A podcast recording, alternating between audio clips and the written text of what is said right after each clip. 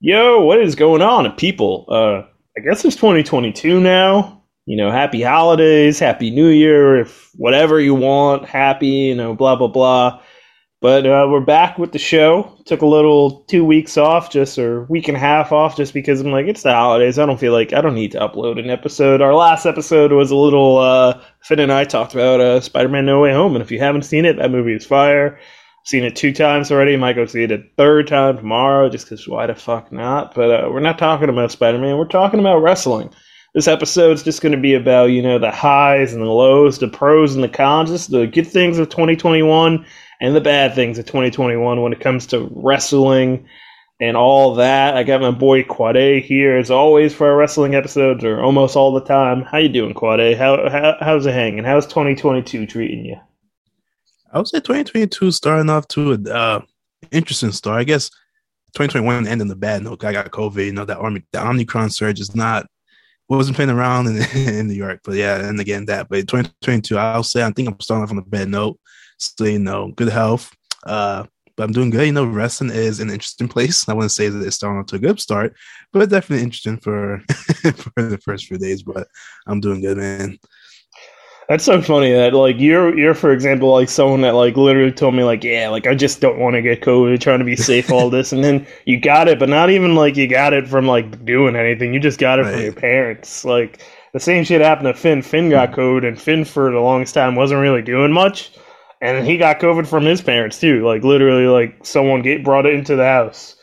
So that's just fucked. But yeah so many people I know have it right now. Like fucking not family members, thankfully, but like, you know, friends and, you know, their family. Like, it's wild. But thankfully enough, it's not like, you know, it's not the worst COVID out there right now, but it's still not fun because, like, we still, like, you know, I don't mind the wearing the mask thing, but, like, it's only making it look like, like, for example, New York, we're at the worst it's ever been. yeah. But it is sometimes uh, besides like the long lines or like the at the test the testing places, it kind of doesn't feel like it because nothing's closed. People still do whatever they want to do. Oh yeah, it's, it's not going to get better at all anytime soon. Like I'm hoping we don't enter a fucking lockdown or like you know, and that's the thing. If we ever were like the New York, I mean, not even yeah, New York didn't even give a shit the first lockdown anyway. But like the entire U.S. is a piece of shit, so no one's gonna want to do it. Like I don't know. Hopefully it doesn't ruin anything. Like I would hate for like you know shows, especially like sports. Like sports is suffering a lot right now, especially football. Like so many teams have it. But like I would hate for fucking things to be no fans again. Like it's just it's so not hard just to wear a mask. just do that. Like you know when we go to shows, we've gone to a couple. I'm a little bit more liberal with my mask just because I'm like, eh, I'm I'm vaccinated. I'm drinking or I'm eating, so I'm gonna take it off and whatnot. But like next show I go to, I'll probably keep it on a lot longer than I normally have. yeah, I'm not gonna take that thing off. Yeah, you barely have ever taken you barely take yeah. your mask off. So, but uh, we're talking about wrestling in 2021 because we got a lot of good things to talk about, a lot of shitty things, and we're gonna start the number one shitty thing, and it, it's crazy because we're gonna in this episode we're gonna go back and forth from good things and bad things. So uh, just you know enjoy it. Hopefully you like it. You can check us out on Twitter, Instagram, TikTok. You know, trying to get more content out there this year at Project underscore Kayfabe. So we're gonna start with the lows, and this it's crazy how right before the year was even fucking over, a day before the year was over. No, the night of was it? Yeah, the night of, the night New Year's Eve. You think everything's going to be all right. We're going into the new year. SmackDown's on, Rampage is on. You got GCW having an event. It's going to be a good time. You know what happens? You know, Big Swole, she has an interview done where she basically explains how the lack of diversity and structure of AEW led to her leaving. And you know, I'm going to read exactly what she fucking has on there. So, outside of, and this is in brackets, uh, lack of structure, and I guess you know I could see that with a company learning how to fucking you know still get it together for the last two years. Like, there's going to be structure problems. I can imagine that. You got a couple wrestlers in management, so like, look at that. And like, just this year, they fucking pulled the like creative away from Cody and Kenny Omega and on the Bucks. So you know, clearly there's a structure thing. But anyway, she continues to say their biggest issue, which is diversity. I do not beat around the bush when it comes to diversity in my people. This is no representation truly, and there is no representation truly. And when there is, it does not come across in the black community as genuine at all. I don't know why everybody is so afraid to accept it or say it, but it's not a good look. What happens is you have the wonderful company that treats people like family, but there's nobody that looks like me that is represented at the top and in the room with them. They are not helping to necessarily influence decisions, but to explain why certain slang and certain words shouldn't be said. There is no one else who can explain our culture and experience except for us, she said. And then the next piece I got here I believe that the company is making better strides than before, but a couple things need to be fixed. You have to be able to call people out because not everything is perfect. I hope they listen to this with an open heart and not just a, eh, she's just saying this because XYZ. I genuinely want them to succeed. I love this art form. I love wrestling and I want it and I want I want it to succeed and I want the people in it to succeed if they are genuine people. I want WWE to succeed. I want wrestling to flourish and I want it to be a long forgot I don't want it to be a long forgotten uh, terrarian sport. There you go. I think I said that right. Where in the old days we used to wrestle on its folklore. I want nothing but the best, but I want the change in the uh, change in application to happen. With promises you made to be diverse, I want to see that. Not just with black people. I would love to see a Latino, Hispanic, or more Asians. I, I feel like the Asian Indians do not get the love. They just don't. Such a big gap. I hate the fact that I turn on TV and it's the same stuff over and over again. Hopefully, to get the message. Me leaving, honestly, was not bad. There's no bad, bad blood between TK and I. I don't like my peace being disrupted. I didn't like certain things and other things that I wanted. To, I will take to my grave. The diversity, that's what matters, she said.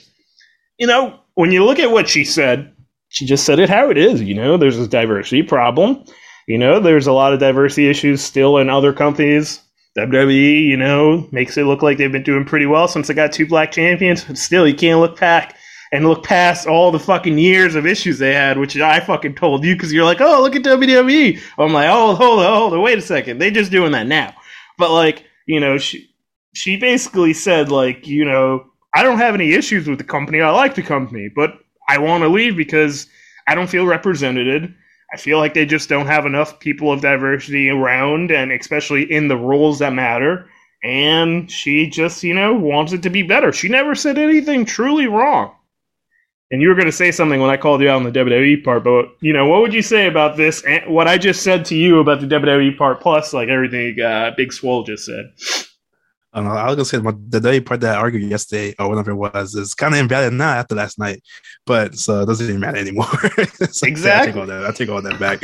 Um, but uh, what what Big Swole said, I think you know, I think I think I mean, like it, it's her experience and you know what where her experience is and what she saw can't be discredited because it's like that's what she lived in. She's like she's not she doesn't seem like a person who's like a liar. She doesn't seem genuine. She seems like an honest, very honest person.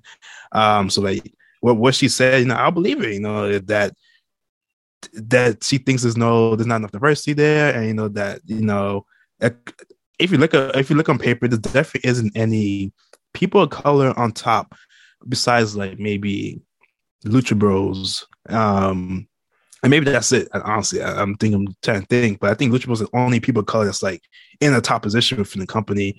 Outside of outside of them, there really isn't anyone. And then you have you do have certain people like Nyla Rose, but um, even even she's like you know some people. Are, I don't know if she expresses, but even some people mentions like maybe she's tired of being like that token diversity person because you know being black being a transgender you know it's it's it's uh it's a lot for her to her to carry on her shows alone. And so people can just look at her. And then you know I think Big Swole has a good point. I think AEW does have like some diversity issues, um, and you know, and you can't really compare to WWE because they're not they haven't been doing it like you said for like 50 years, and even at that point, what Big but one thing Big Swole says that you know you know what not to do because you saw the AEW do 50 years and AEW chose to follow the same path. So it's like that's also like a thing that bothers me a little bit um, about how AEW is currently going within like the people of color wrestlers. I will say what I do kind of enjoy that right now that hasn't really happened per se is like it doesn't feel that every person of color that comes out of AEW or like who is a wrestler there is like a fucking racial racial stereotype that WWE is big for, you know, and was big for. And for right now, I think I can't think of a stereotype at the moment, but there's probably one still there. But like for the me- meantime, like for example, like you know the black stars or black wrestlers that they have in AEW, at least they're not like fucking generic, like I'm a black dude, so I'm gonna pretend I'm from the hood or anything like that. You know, like for example, they got like Private Party, and they even had that one um that one indie talent uh, that came through for like a dark episode, and they were called Wave and Curls. You know, and they're from New York. But like, it wasn't like Tony Khan looked at them and be like, "You're black and you got waves. You get with the people, you know, blah blah blah, black power shit." No, he was like, you know, that's their gimmick and that's what they came up with. So it's nice to see that. But like, yeah, like, you know, there's not enough black stars up on the top or Hispanic stars in the top. It's just like, you know, when you've been looking at the world title picture, it's only been white people, you know. But like that's still at the end of the day, like that's part of what she's also saying. But at the end of the day, it's not also what she's saying. She's even like talking about management, you know, like saying like mm-hmm. the people who are in charge, like you know, there it's not, you know, just it's not simply you know diverse in there, and it needs to be because then it'll help them, you know, and that's what she said. But then, were you gonna say something? I, I, was gonna say like, yeah, there, there, there aren't many like top ex- executives. So I, I feel like someone mentioned, oh, Brandi Rhodes is on top. But I feel like I don't want to discredit her, but I feel like she doesn't really count. I don't think any of the elite counts as like top execs because none of them really have true roles anymore, from what I heard. So like, just you know, like just because they have one black woman doesn't mean problem solved.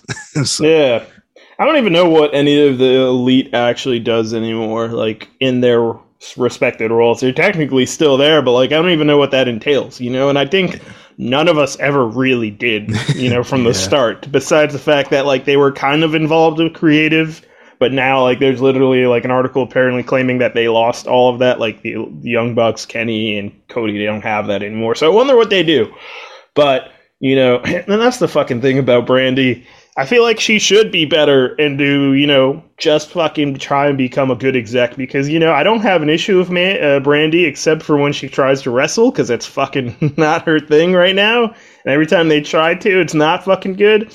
And goddamn, that fucking promo on fr- on fucking on Dynamite was uh. god awful that was god awful. Like that that really hurt the black community. That hurt the POC community. that just hurt any anyone who listened to that shit should be offended. that, that was the worst promo I heard in my life. I'm sorry. Like who who said such a thing on national television to begin with? Like like know. AEW on their Instagram, they fucking put that shit up again. No. Like they fucking put the clip of, oh, you got a black belt. They put that shit up again on fucking AEW Twitter and I'm on Instagram, and I'm like, oh my lord, like, don't you? And that's the thing too. Tony Khan reads comments. Like Tony, like the people in the elite, the people in AEW, like you know, they're not fucking brain dead because I know they fucking read social media, specifically like Tony Khan. He reads the social media. He's on social media. Clearly, we're about to get to it. You would think they would read their Instagram story or you know, their post and shit and be like, oh, yeah, everyone is fucking saying how shitty this is. Let's not try and remember this. But oh, they're still going to fucking put that there. So, Tony Khan, you know, and that's the thing when this happened. I remember I just wasn't looking at Twitter for a bit. I was just trying to do my own thing. I look at Twitter and I see a shitstorm of everything that happened from when Big Swole spoke to then Tony Khan's response, which was the top two at AEW execs are Brown, me and Megha, Megha, I don't know. Uh, Jade, Bowens, Caster, Dante, Nyla, Isiah, Marq Quen all won on TV this month. The TBS title tournament has been very diverse. I let Swole's contract expire as I felt her wrestling wasn't good enough. Hashtag AW Rampage. Street fight tonight. Boy, that is just when I fucking read that shit, I think my jaw kind of dropped a little bit because I was like, Tony, Tony, Tony, you had the opportunity to just say nothing. You could have just said nothing at all. Because think about this. You know, I, I think I, I, saw this all over on Twitter while this was happening. Everyone says horrible shit about Vince McMahon, especially like the fucking like you know people that get released or you know Vince McMahon never answers anything on social media. This motherfucker didn't even tweet a, a, fucking happy birthday to Shane McMahon when his birthday came, but when Triple H did, oh boy, he fucking did make sure to wish him happy birthday. But like, he doesn't say shit like that. He doesn't respond to any of this fucking criticism that he gets, but fucking Tony Khan had to fucking respond. And what he said isn't racist. It's fucking insensitive and stupid. And the thing is, it just hurts so much of what AEW has done in the last two to almost three years. Because right now, like, they're still my number one company when it comes to what I love to watch right now. Like, I love GCW, but, like, when it comes to the major companies like them, I really enjoy it. You know, Dynamite is fun, Rampage is fun. You know, this is good quality television to watch for wrestling. But then you discredit all of it. And there's the thing where now people are like, oh, like, you know, for example, you told me, oh, I don't know if I was going to watch AEW anymore, but that, but Bryan versus Hangman's happening. So, like, I kind of need to watch that. So, like, for example, and like Chris, you know, from Tiger Grab, I'm to mention some of the things he said in a bit. But, like, you know, he's like also like in a way like he like how is he gonna watch this show knowing that the fucking guy in charge is saying stupid shit like that? And that's the shitty part too. Like I didn't even walk, fucking watch the street fight, and I saw videos of it and how cool it looked. Like there was blood everywhere. But like it put a sour taste in my mouth, and now it's going to affect that. You know, some people are not going to be able to look past what he said for the moment because you know they're going to look at it as AEW as a whole when like it's going to affect like certain talent. Like you know, people should cheer for talent and root and go for the talent they like, not just you know the company and the people at top. Just you know, go for the talent, give them the viewing and appreciation that they deserve. When you got it's like Tony Khan saying shit like that. Like, what did you when you saw that shit? What happened? What did you think? when I first saw, I, I saw Pure first all, I saw Pure complaining about stuff. Saying, saying on Discord, I was like, oh, what Pure talking about now? Saying, saying what's going on. So I, then I looked into it and I saw Tony Khan's tweet, and I was just like, this, this, this gotta be a certain point. I mean, like it's like you said, it's not racist. What he said is just unprofessional. It's like you don't you don't call someone out who used to work for you and just say they suck straight up. Straight up, they just say that they just say they're garbage. They, they're a horrible wrestler. When in, in, the past he has said that he likes Big Swole and that Big Swole's yeah. a good wrestler, but now he takes all that back by just discrediting her whole career. Just like ain't no like being a wrestler is not easy. Like there's like a lot of mental health stuff and things like that. And, you, and you're gonna you're gonna make this comment and not to make this comment, but he should know that he has he has a legit cult following of people who just mindlessly like repeat what he says and just do what he does, do, do, do what he wants to do without him like he doesn't purposely do it, but like people are aware like on the internet. So you know how many people probably attack Big Swole because because of the comments she probably made now because of that and saying man complaining about things like I, I feel bad for her. I hope she's okay at this point. You know, I hope that she's doing fine. But like Tony Khan just made a big mistake. He like he said it for me personally, it takes away the enjoyment I want to watch AW. Like I did not watch Rampage that night. I said, I'm not doing this, forget it. I'm gonna throw GCW. I'm just gonna watch that the whole night. I'm not gonna bother with, with Rampage. And I I questioned if I want to watch Dynamite this week, but you know I'm going to watch it because like like I said before, I want to see Down Bryan versus Hangman Page. But outside of that, the card doesn't look that great anyway. So maybe I just watch that and turn the rest off. But um and yeah, just I don't know. For me, it takes away the enjoyment. Want to watch AEW. Just like knowing Tony Khan could be this much of an idiot. Like I don't think he's racist. I think Fisher Man's more probably more racist than him, but like at least doesn't make comments like this in the in the open. You know, like at least I give him that part. Um, but yeah, like and the way he made that tweet, like, oh, I have two brown executives that have six black wrestlers who won this week. It sounds like he's just being like, I have black friends. That's that's what the tweet sound like to me. Like he's trying to like make it seem like he's doing more than he is, but really he needs to take criticism and actually take it instead of being the crybaby and whining online. Like he, he acting like Donald Trump at this point, man. I, I, don't know what to say. Yeah, it's like you know, it's pretty fucked up. Like, like you are right. Like there are people because like I'm looking through the tweets right now, and there's people that fucking like kind of you know accepted what he said and like agreed in a way. Like I'm looking at a tweet right now. It's like my king. It's all in caps. My king is out for war. Let's fucking go. Expected from the Booker and Promoter of the Year, and it has like Promoter of the Year and fucking Booker of the and like has him like in a crown outfit, and like you know, there's other people I see. Like, I'm trying to find other ones that fucking agreed with this, but like, it's so fucking ridiculous. I remember, and this is I tweeted about this too. I love Brit Britt, uh, Britt Baker. I know she's a heel. I fucking love her. She's awesome.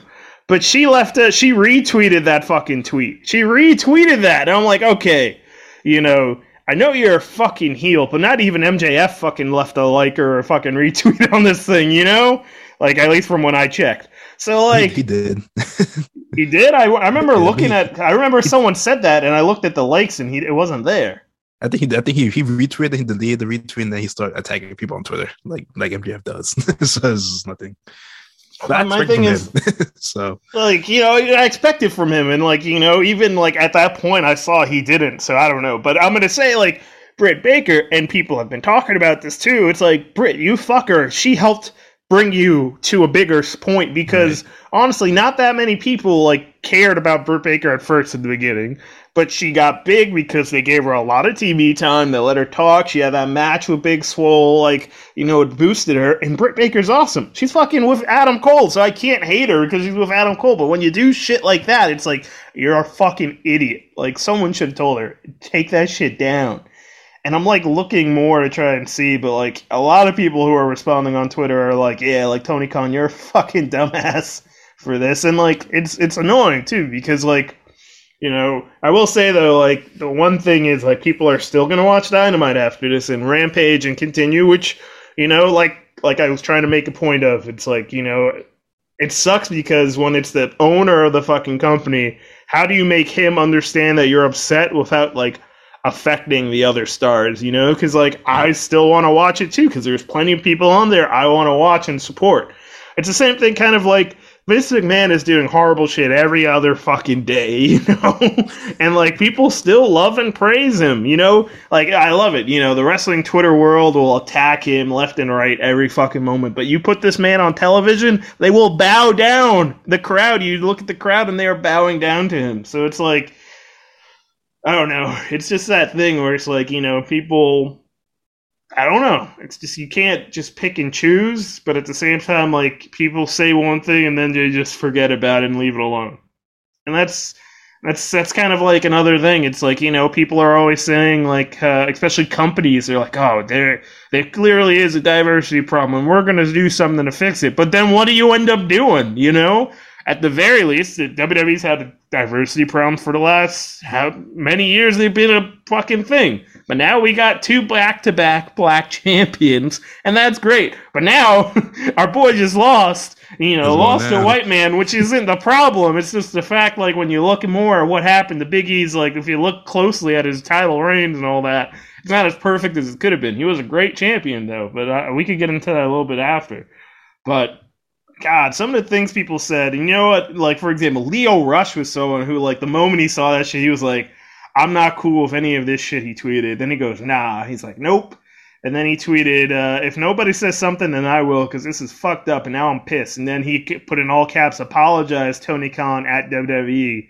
And then he's quiet for the next uh, day, or at least a couple hours, until the next day, where he put positive change uh, for 2022 celebration emote at Tony Khan at WWE. I don't know. Did you read this? I, I read some of it.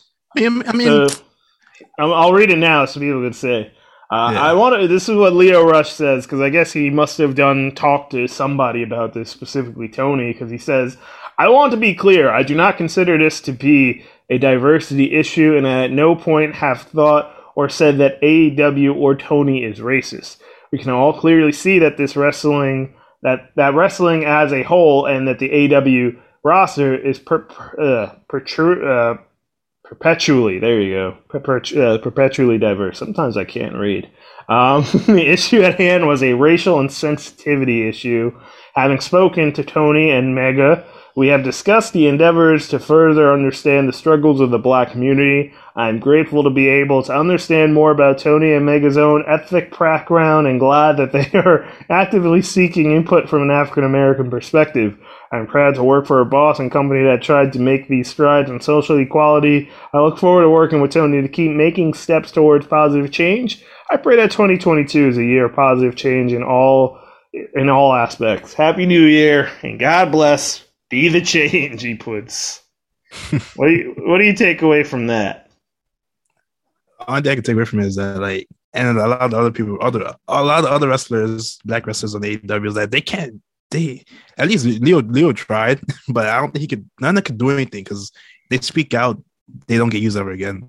so it's like half of them say, "Oh, you know, he doesn't do blah blah." There's not other nonsense like Will Hobbs and some captain guy. I don't know his name.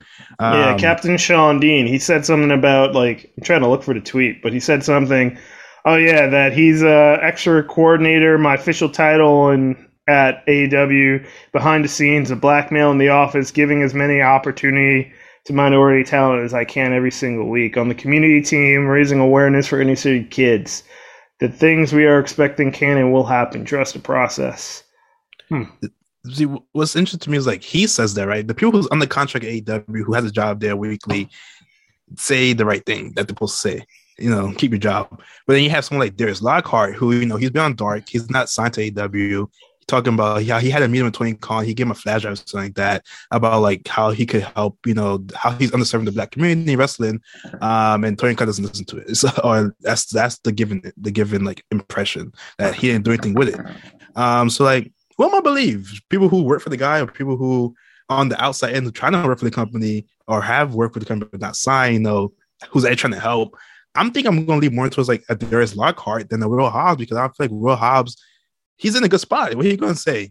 Tony Khan doesn't care about us or he doesn't give us pushes, but he's in a decent spot. So like, he can't really say that.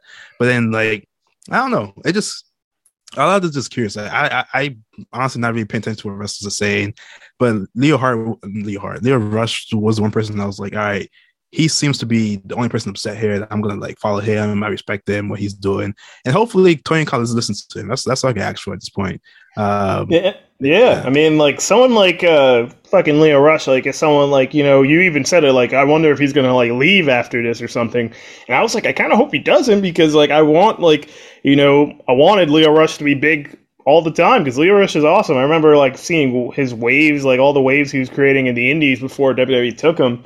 And then when they fucking didn't re-sign him, and then he came back, retired, came back, retired, blah blah blah. It's like great, now he's back for sure, and he signed to AEW. I just hope they use him, and I hope instead of leaving, you know, I hope that you know he tries his best to you know fix it. You know, it's one of those things where it's like you know it sucks that you know Big Swole decided to leave because of the diversity issue. I just wish there was, you know, and she definitely tried, but I wish there was.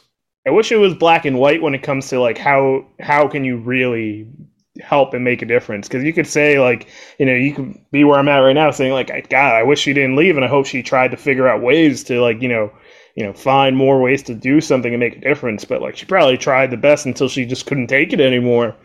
So hopefully if lio you know talked to tony khan like hopefully he's doing something. Hopefully people like this captain Shawn dean dude like hopefully they fucking try and their very best to make diversity a very big thing you know AEW, like they're still young. They're not per se set in their ways like a WWE that it took years and years. So like you know, at the end of this, I look at it as like I'm optimistic that hopefully things will fucking change. You know, I hope that Tony Khan isn't a full blown dumbass. I know you when I was texting you, you were not optimistic at all, but uh, I hope this man because like if he could listen to certain things like you know getting us the matches we want or getting us you know the stars that we want signed to the company I hope this means he could actually like you know take a fucking second and be like, all right, well, let me stop being a dumbass and try and figure out what are the real issues here. Yeah, the only reason why I'm not optimistic is because like, he's he's this is not this is nothing new for him. Like he's always offensive when people t- criticizes him, and it's just like, dude, you're you're a CEO, you're the owner of a company you need a publicist because at this point, I don't think you have one, or at least they're not doing a good job because you shouldn't be making tweets like this, and you shouldn't be you shouldn't whine every time someone makes a bad comment. And take the feedback, even if it's dumb as even if it's the dumbest feedback possible, like something like as stupid as oh you do too much draw or something. I don't know. To, at least listen to it and then you know think about it, maybe incorporate a change if there's a change that needs to be done, or if not, at least you listen to it, you know, or at least you looked at it. Instead of crying on the internet like a little kid. Don't do that. That's that's not that's not a good look for you. It's not good for the company. Um, yeah, I don't know, Tony Khan, just man up.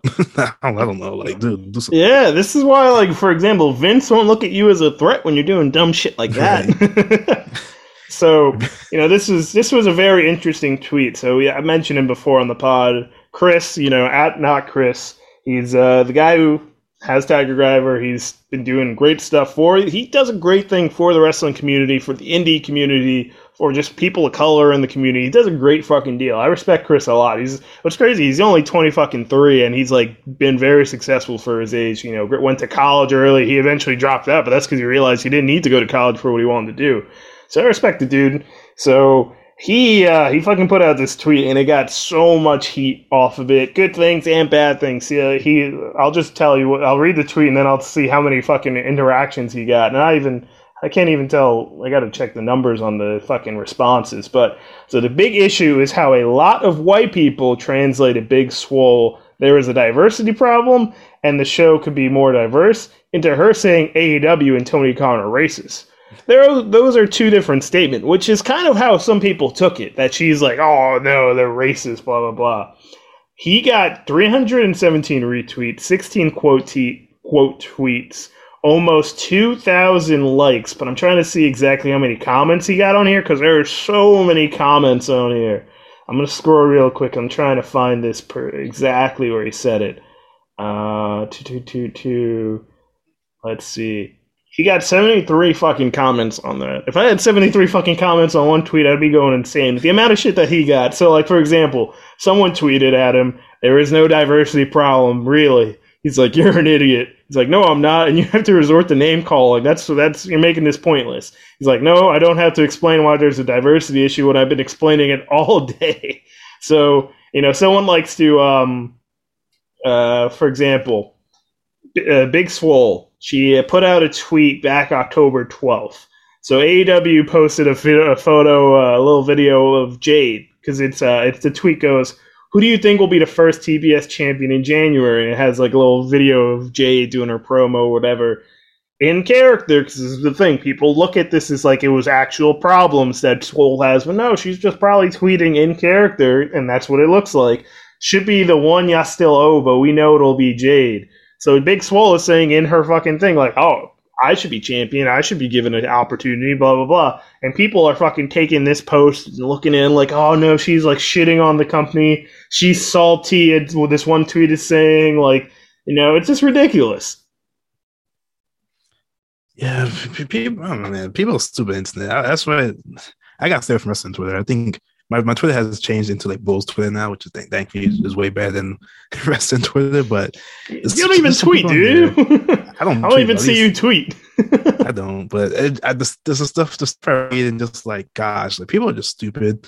Honestly, just like I don't understand why you try to argue with people like, oh, there's no device. Like, bro, just read, learn, and then move on. Don't make a comment. Don't try to be smart. It's not worth it. Don't attack people. Blake is not salty. She's like, if she wants to tweet in character, she tweets in character. She probably friends with Jade, Jade for all we know. Like, chill out. so, yeah, life. So like, yeah, I don't know. People just need to need to chill. like someone tweeted, someone tweeted at Chris what he was saying. Big issue is blaming others for your shortcomings. Even fucking this person put like Swole's name in there. What else? Uh, quit being race. Quit bringing race into everything. Of course, a white guy had to fucking say this like it's uh, man, like you know, I'm not gonna say you know all white people are awful, but god damn, there's so many of them that makes it Good really like it makes it so easy to say that when there's so many of them saying shit like this and can't look at this, you know.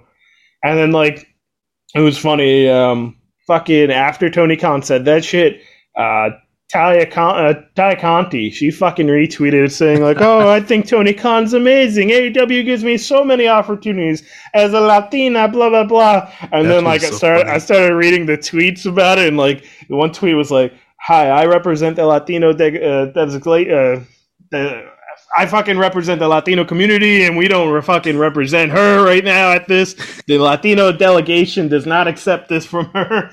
dude, like I'm fucking Latino. I also just recently, I always knew this, but now I got to confirm. I'm fucking Afro Latino because I actually asked my grandmother. I'm like, oh, like I just want to know, like we have black family members, right? She's like, yeah, like on your dad's side, like you know, you got like some of your grandparents there are really black. I'm like, how black? She's like, she pointed at an air fryer. She's like, you see how black that is? I'm like, all right. So I always knew I was partially black somewhere in me. So, but like, even then, like, you know, Latinos specifically, you know, we don't get a lot of op- opportunity in the U.S. specifically, like in things of content creation. There's a lot you could go into there.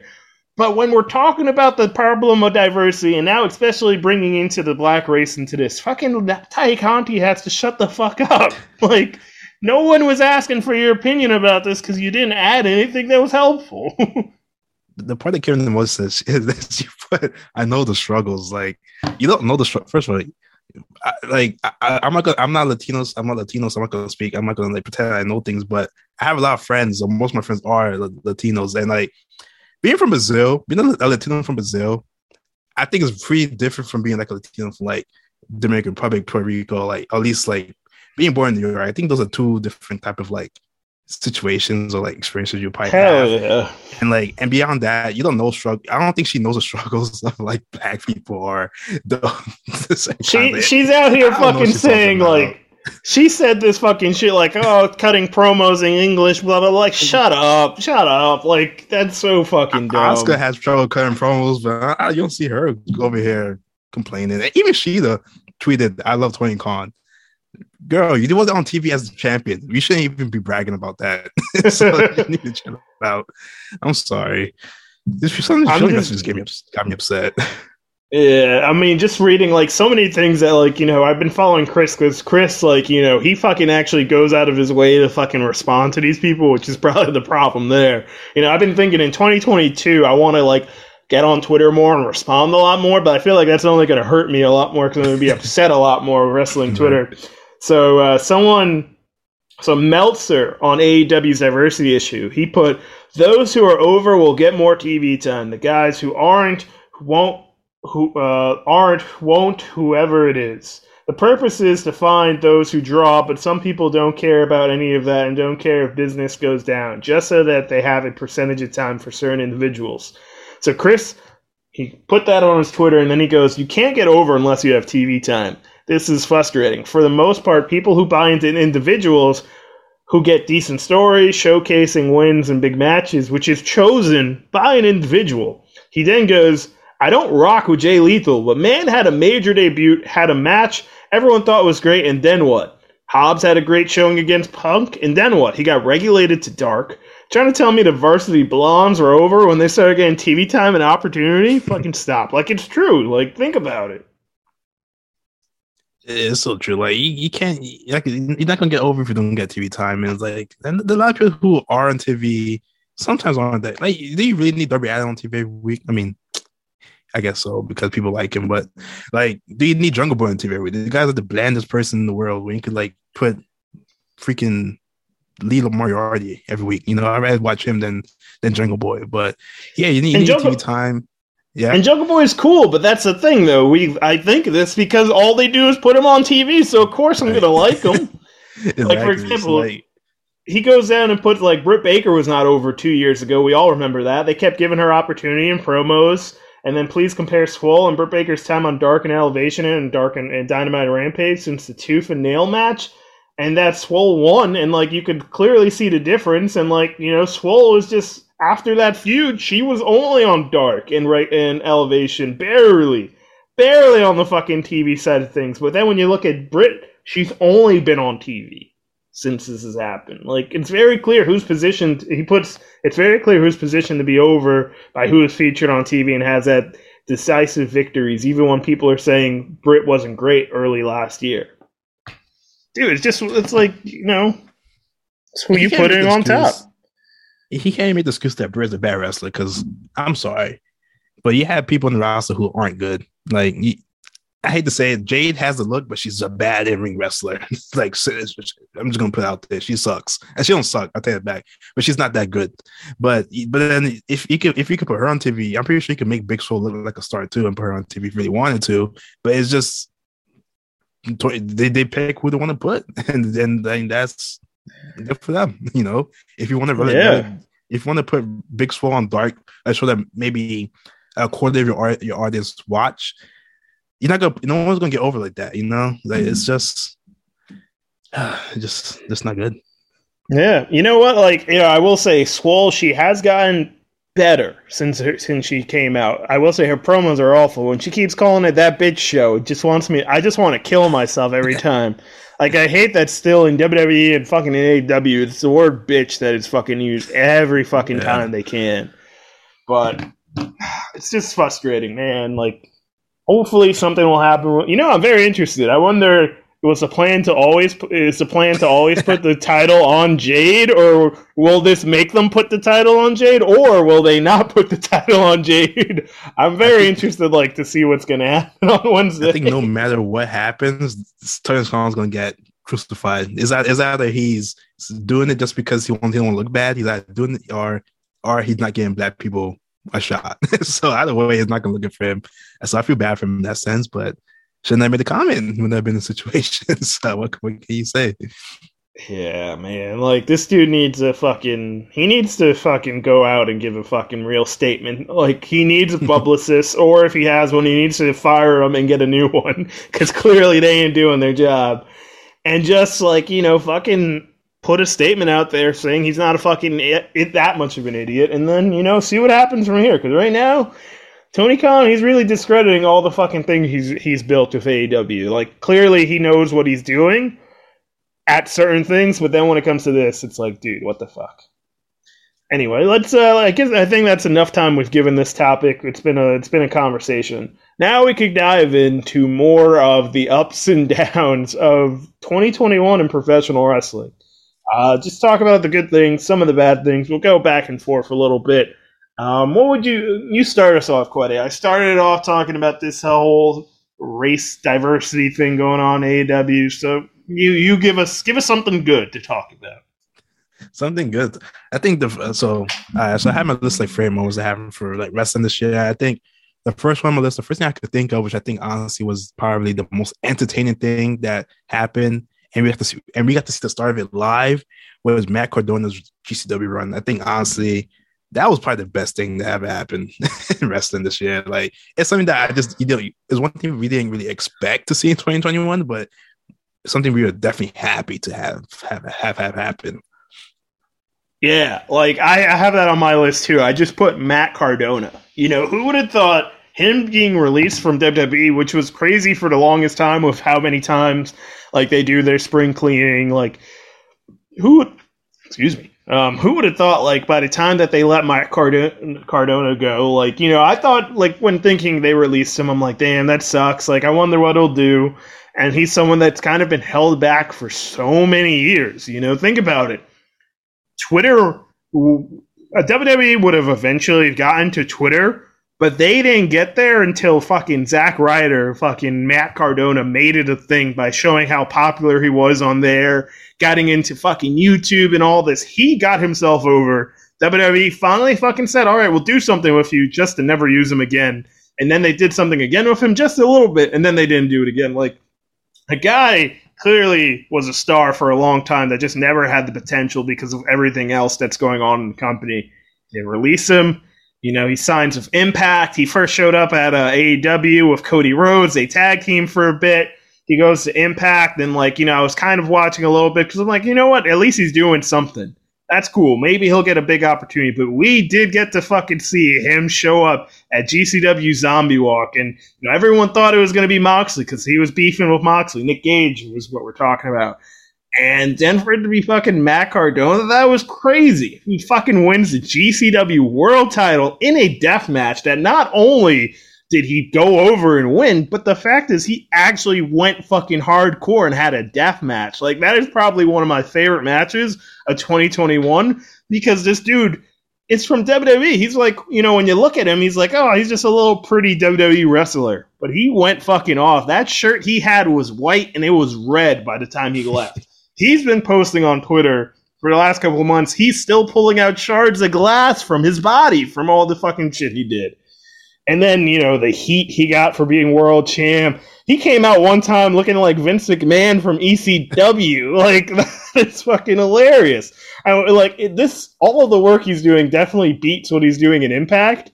It's still like it's kind of like regular Matt Cardona there. I kind of hope he like changes the character just a little bit there, so it's not as like regular Zack Ryder stuff as it was. But like he did have a feud with Kurt Hawkins there that wasn't bad.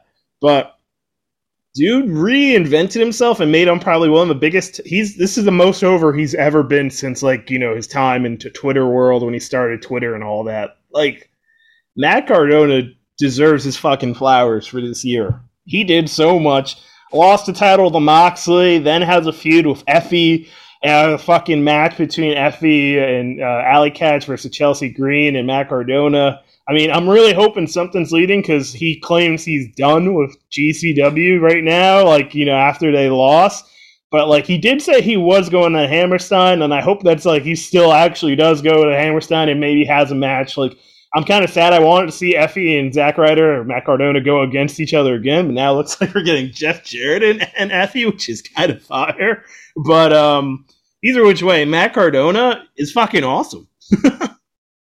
yeah, he really is. Like honestly, like that's I was never I was never a big fan of him. Like when he's in WWE or even during the time he was like really high. I was like, I thought he was just like okay guy. It wasn't anything like special to me. But once this guy stepped into like after he got fired from WWE and then went to GCW, that was just because it's something you don't expect. Like his his character worked so perfect there, being like the fed guy in the world in the indie world of like death matches and all that stuff. So like it fit perfect. Like he and sadly he can't really play that kind of role, I guess, in like Impact or he could not maybe in a different way, but it works so well in GCW and just like having who who who leaves WWE and just say, I'm gonna do a death match with Nick Gage. like that's like this dude yeah. just did some day. No, I don't think any other WWE wrestler legit like of his kind of like of his kind of like attitude legit do, which is just funny. But um yeah, his run his run was hilarious. Like maybe I think he only had like maybe like one or two defenses, real defenses, but everything he was on the show was funny. And, you know, he, he couldn't take like he was one of the highest of GCW for a while, and GCW as a whole really was just popping 2021. They really stepped the game up. Um, so yeah, Cardona, man, that definitely probably my favorite moment. I think Matt Cardona versus Gage is probably my favorite match of the year, um, or at least top five. But yeah, like I can't. If if that didn't happen this year, I think 2021 would have been a pretty boring year. I gotta say that. Yeah, I, I wish fucking Atlantic City wasn't as far away as it is, or like, you know, like I wish, like I guess we could fucking take the buses and get a hotel for future shows, but I'm just sad that for Matt Cardona versus Gage, and then for Gage versus Moxley, it was like two weekends where I just couldn't fucking get up there, even if I w- had the chance. Like, I won for yeah for Matt Cardona versus Gage. I promised my girlfriend I would go to like this thing and we'd spend a weekend together at like some in Long Island. So of course I had to go there. And then fucking, I was in California when that match happened with Gage and fucking Moxley. It's like, god damn, like those would have been awesome to go to. But the time we did go to GCW, so that'll be my like pro. GCW was great this year. Like GCW was something I discovered last year because I I love Deadlock and being a part of it is awesome. Even though I haven't done much lately in 2021 and um but this uh, Johnny would always talk about, oh yeah, GCW is awesome, deathmatch, blah blah blah. And then I watched Backyard 2, and that was sweet. And then you know I kept telling you about it too, like oh check out GCW, like look at this and look at that. What's up, Papa? watching a dog, people. Uh, anyway, so like their shows have been awesome. Fucking, I just watched last night. Scotty 2 Hotty go against Jim. Uh, uh, what's his face? Joey Janela. Like fucking Scotty 2 Hotty. Like, and he put on like a pretty good match for being Scotty 2 Hotty and being out of the ring for six years because he was a fucking, you know, working with WWE. Like, GCW had put on some crazy stuff. Moxley being in there, Gage being in there, just like obviously Matt Cardona being a thing. Effy is awesome. AJ Gray, just this whole promotion alone like, sure, they have their problems here and there. It's like every every other promotion does, but they put on great fucking shit majority of the time. Like, I never thought I would like deathmatch wrestling until I started watching GCW. Yeah, I think my first show that I saw from them was in 2020. It was like it was one of the backyard matches, backyard wrestling ones. I thought it was pretty cool, uh, but I didn't watch it until like right before we went to that Atlanta show, but I, had watched I had watched the deathmatch tournament the day before, and that thing was just crazy. I was just like, all right, and I'm invested because whenever GJ on the deathmatch tournaments, those things are just insane. Like uh, the last one they did, um, where Colon won. I think he won something. I feel like he won, but he went against shoot. I don't know who the final was against someone, but that match was really good. And you had people like Charlie Evans, who came out of nowhere and just like became a star in GCW. Allie's always great. Like everyone in GCW is honestly really good. like I just I don't think there's anyone there that I could say like I don't like this person, but they're all good. And they're bringing people like Jeff Jarrett. They had Kevin Nash and Sabu for an upcoming show in Detroit, I think, like or Houston. Like they get these big names out of nowhere.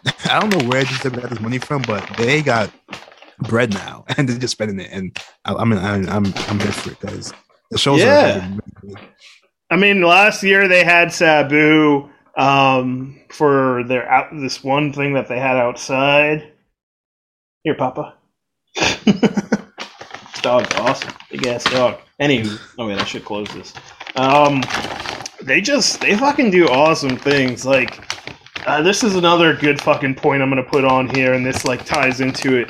Minoru Suzuki's run in the U.S. this year was awesome, and being able to see two of those matches was even fucking better. So you and I, we saw him, uh, him and uh, Lance Archer go against fucking Eddie Kingston and Jon Moxley in a lights out match at uh, Grand Slam Rampage. And that was fucking dope. Like just seeing those two go at all four of them go at it, and just saying that you saw Minoru Suzuki, like this is a guy from Japan. He's been one of the fucking leaders in New Japan for years, known to be just a fucker, man. Like he beats the shit out of people. That was dope. But then you unfortunately couldn't see it, but I got to see Suzuki versus Homicide, the fucking guy who's going to take on Jon Moxley at the Hammerstein. Fucking Suzuki, just like so cool. His entrance is dope. The fucking just his presence is awesome. His match was great because he's just beating the crap out of Homicide and laughing. They're both laughing. Like it was awesome. Yeah, I wish I could see that's that. An, that's another thing. GCW brought him. He I have to watch Gage versus Suzuki. That was the last Gage match that he uh, get match Gage had. But he also had a match against I believe Joey Janela. I think he also had a match against like two other people in GCW or three. But like GCW brought him there, but continue. I, for, I just cut you off for a second. Oh no, God, I forgot we saw that match at, Rampage, but um, he also had the match against Bryan, which was on a pre-show to a Rampage. it's like, yeah, literally, this was their answer to WWE fucking cutting into their TV time. I never watched to watch that, and I think it was Sasha Banks versus Becky Lynch. Yeah, both matches were so. really good, but that Bryan Suzuki match was just awesome. But we literally Minoru Suzuki had a USA run that was like fucking bonkers. So that's going to be another favorite thing for me in 2021. Like being able to see Suzuki was awesome. That was one of the things I've always wanted to do. I thought I had to go to Japan to go do that, but hey, fucking did it in the US, so that's awesome. Yeah. What else yeah, do you got? One is a surprising one, but like honestly, I think some people will probably hate to say this, but at my favorite moment, I, I think NXT 2.0 has surprisingly been a very big highlight for me in 2021 for the East side. Like, if if you've been watching the ending of the end, the last run of Triple H NXT, with like Kross the champion, Raquel, um, MSK long run for no reason. NXT was getting really bad. It was getting stale. The matches just wasn't hitting anymore. Kross was a horrible champion. Raquel was boring. Um, and then like the last good thing was Finn Balor's run, but that ended, and then he, did what he did. They lost Adam Cole. They lost so much people. Um, and NXT at that point, back in going NXT was just dead. Like, but then when they refreshed it and did like the 2.0, like it brought back kind of like my love for like characters in wrestling. Because you had people like Bron Breakker, who's such a character. He's basically his dad mixed with um, Scott into like one perfect being. Um, he's great. You also have people like even Grayson Waller, who's someone that I didn't like at first, but he he's he's his characters are actually pretty decent. Like you know, and a lot of them are pretty good in the ring too.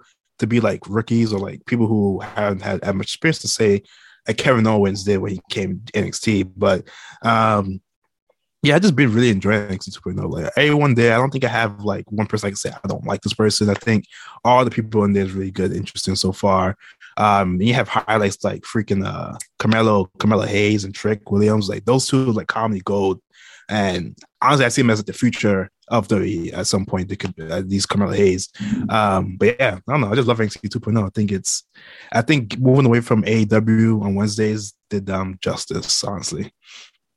Yeah, like uh, that's the thing. Like I put that as uh, I put that as an L moment for me, but also a pro. It's one of those things because honestly, that nice thing about NXT for the longest time when you know Triple H was running it uh, and like doing what he did, like it was just it felt like the alternative. It was like if you don't like Friday Night SmackDown, if you don't like Monday Night Raw, go check out NXT because look at what they had. They fucking helped like help put over people that were already over, like Kevin Owens, Sami Zayn, uh, fucking Finn Balor, like all these great stars were there having matches like crazy. And it's like the fact is like you they just did so much and it was about the wrestling. It was cool. The wrestling was so fucking good. But the thing that it had the WWE uh, the thing that it didn't have the WWE does is characters and storylines, you know.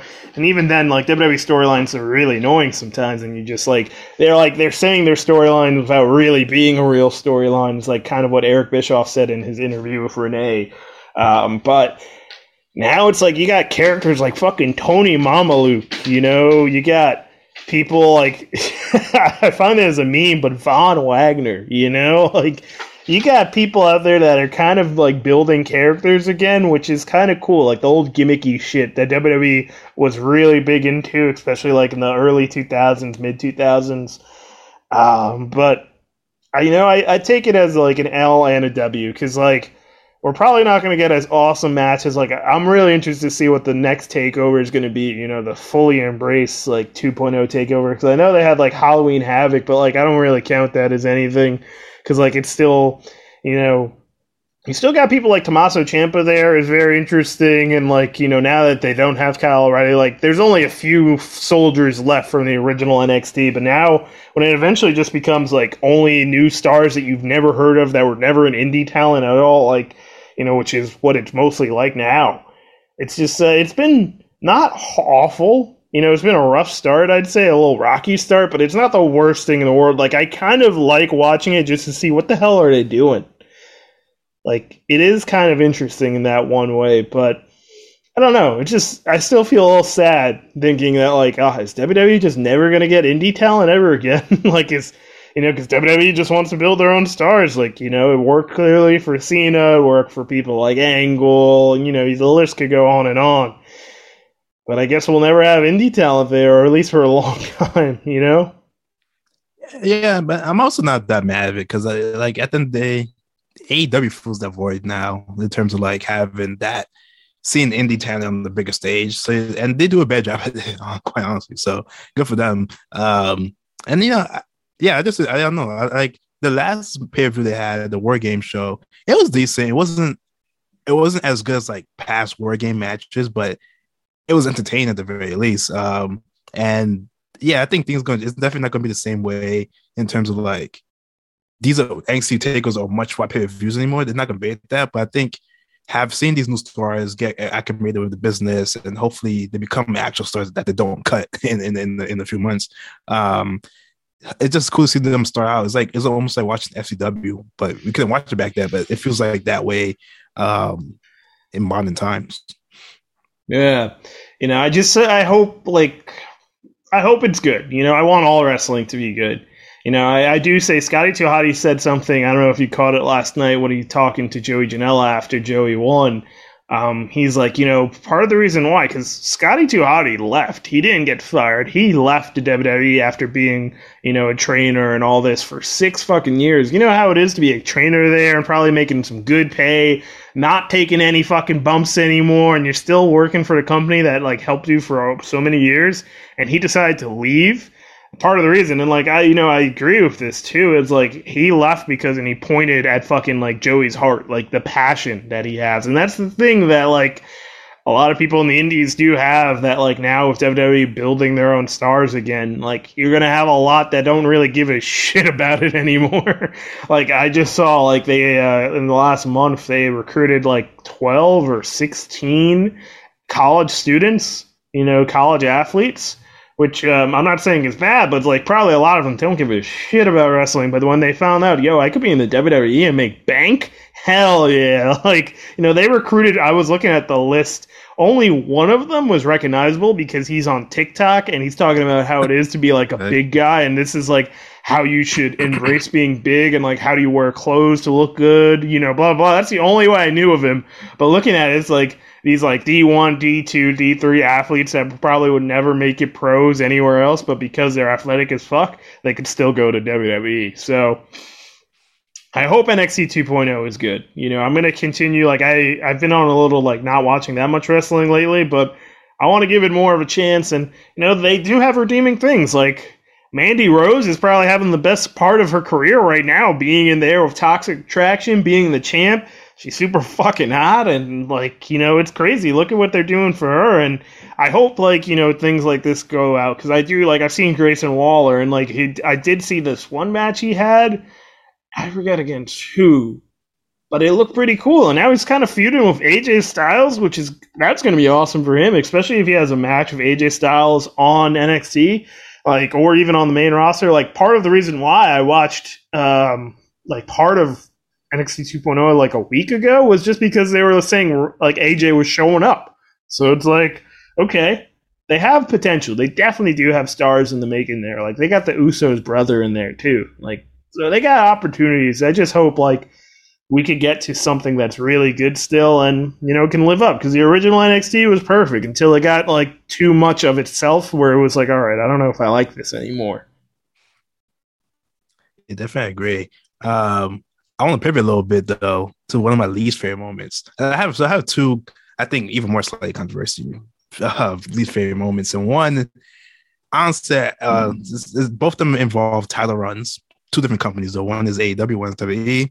The first one I'm gonna talk about, I honestly think, and this might just be me, but I think Roman's run on top is getting stale, getting really stale. I think it's getting to a point where it needs to end, or they need to find. And, and I think they booked themselves to a corner where they don't, it can't end because there's no one on SmackDown who could take the title for Roman, and like Drew's injured, so that, that's not going to happen. Brock just won the title. We don't know what's going on there.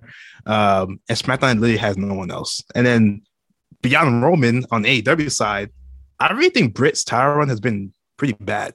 I, I, think all her hype got like once she won the title, it was cool, but after, everything after that was just not good. Like her matches are arcade. The match we saw Ruby Riott wasn't that great, and make it worse, it was at the end of the night after like four six hours of wrestling, which was like rough to watch. No, it was um, no, that was that wasn't the last match of the night. It wasn't. Oh no, that was the last was, match of Dynamite. Dynamite. Okay, yeah. yeah. Even so, I was tired. The, and the match wasn't really that entertaining to me. I thought her match today content wasn't that great either.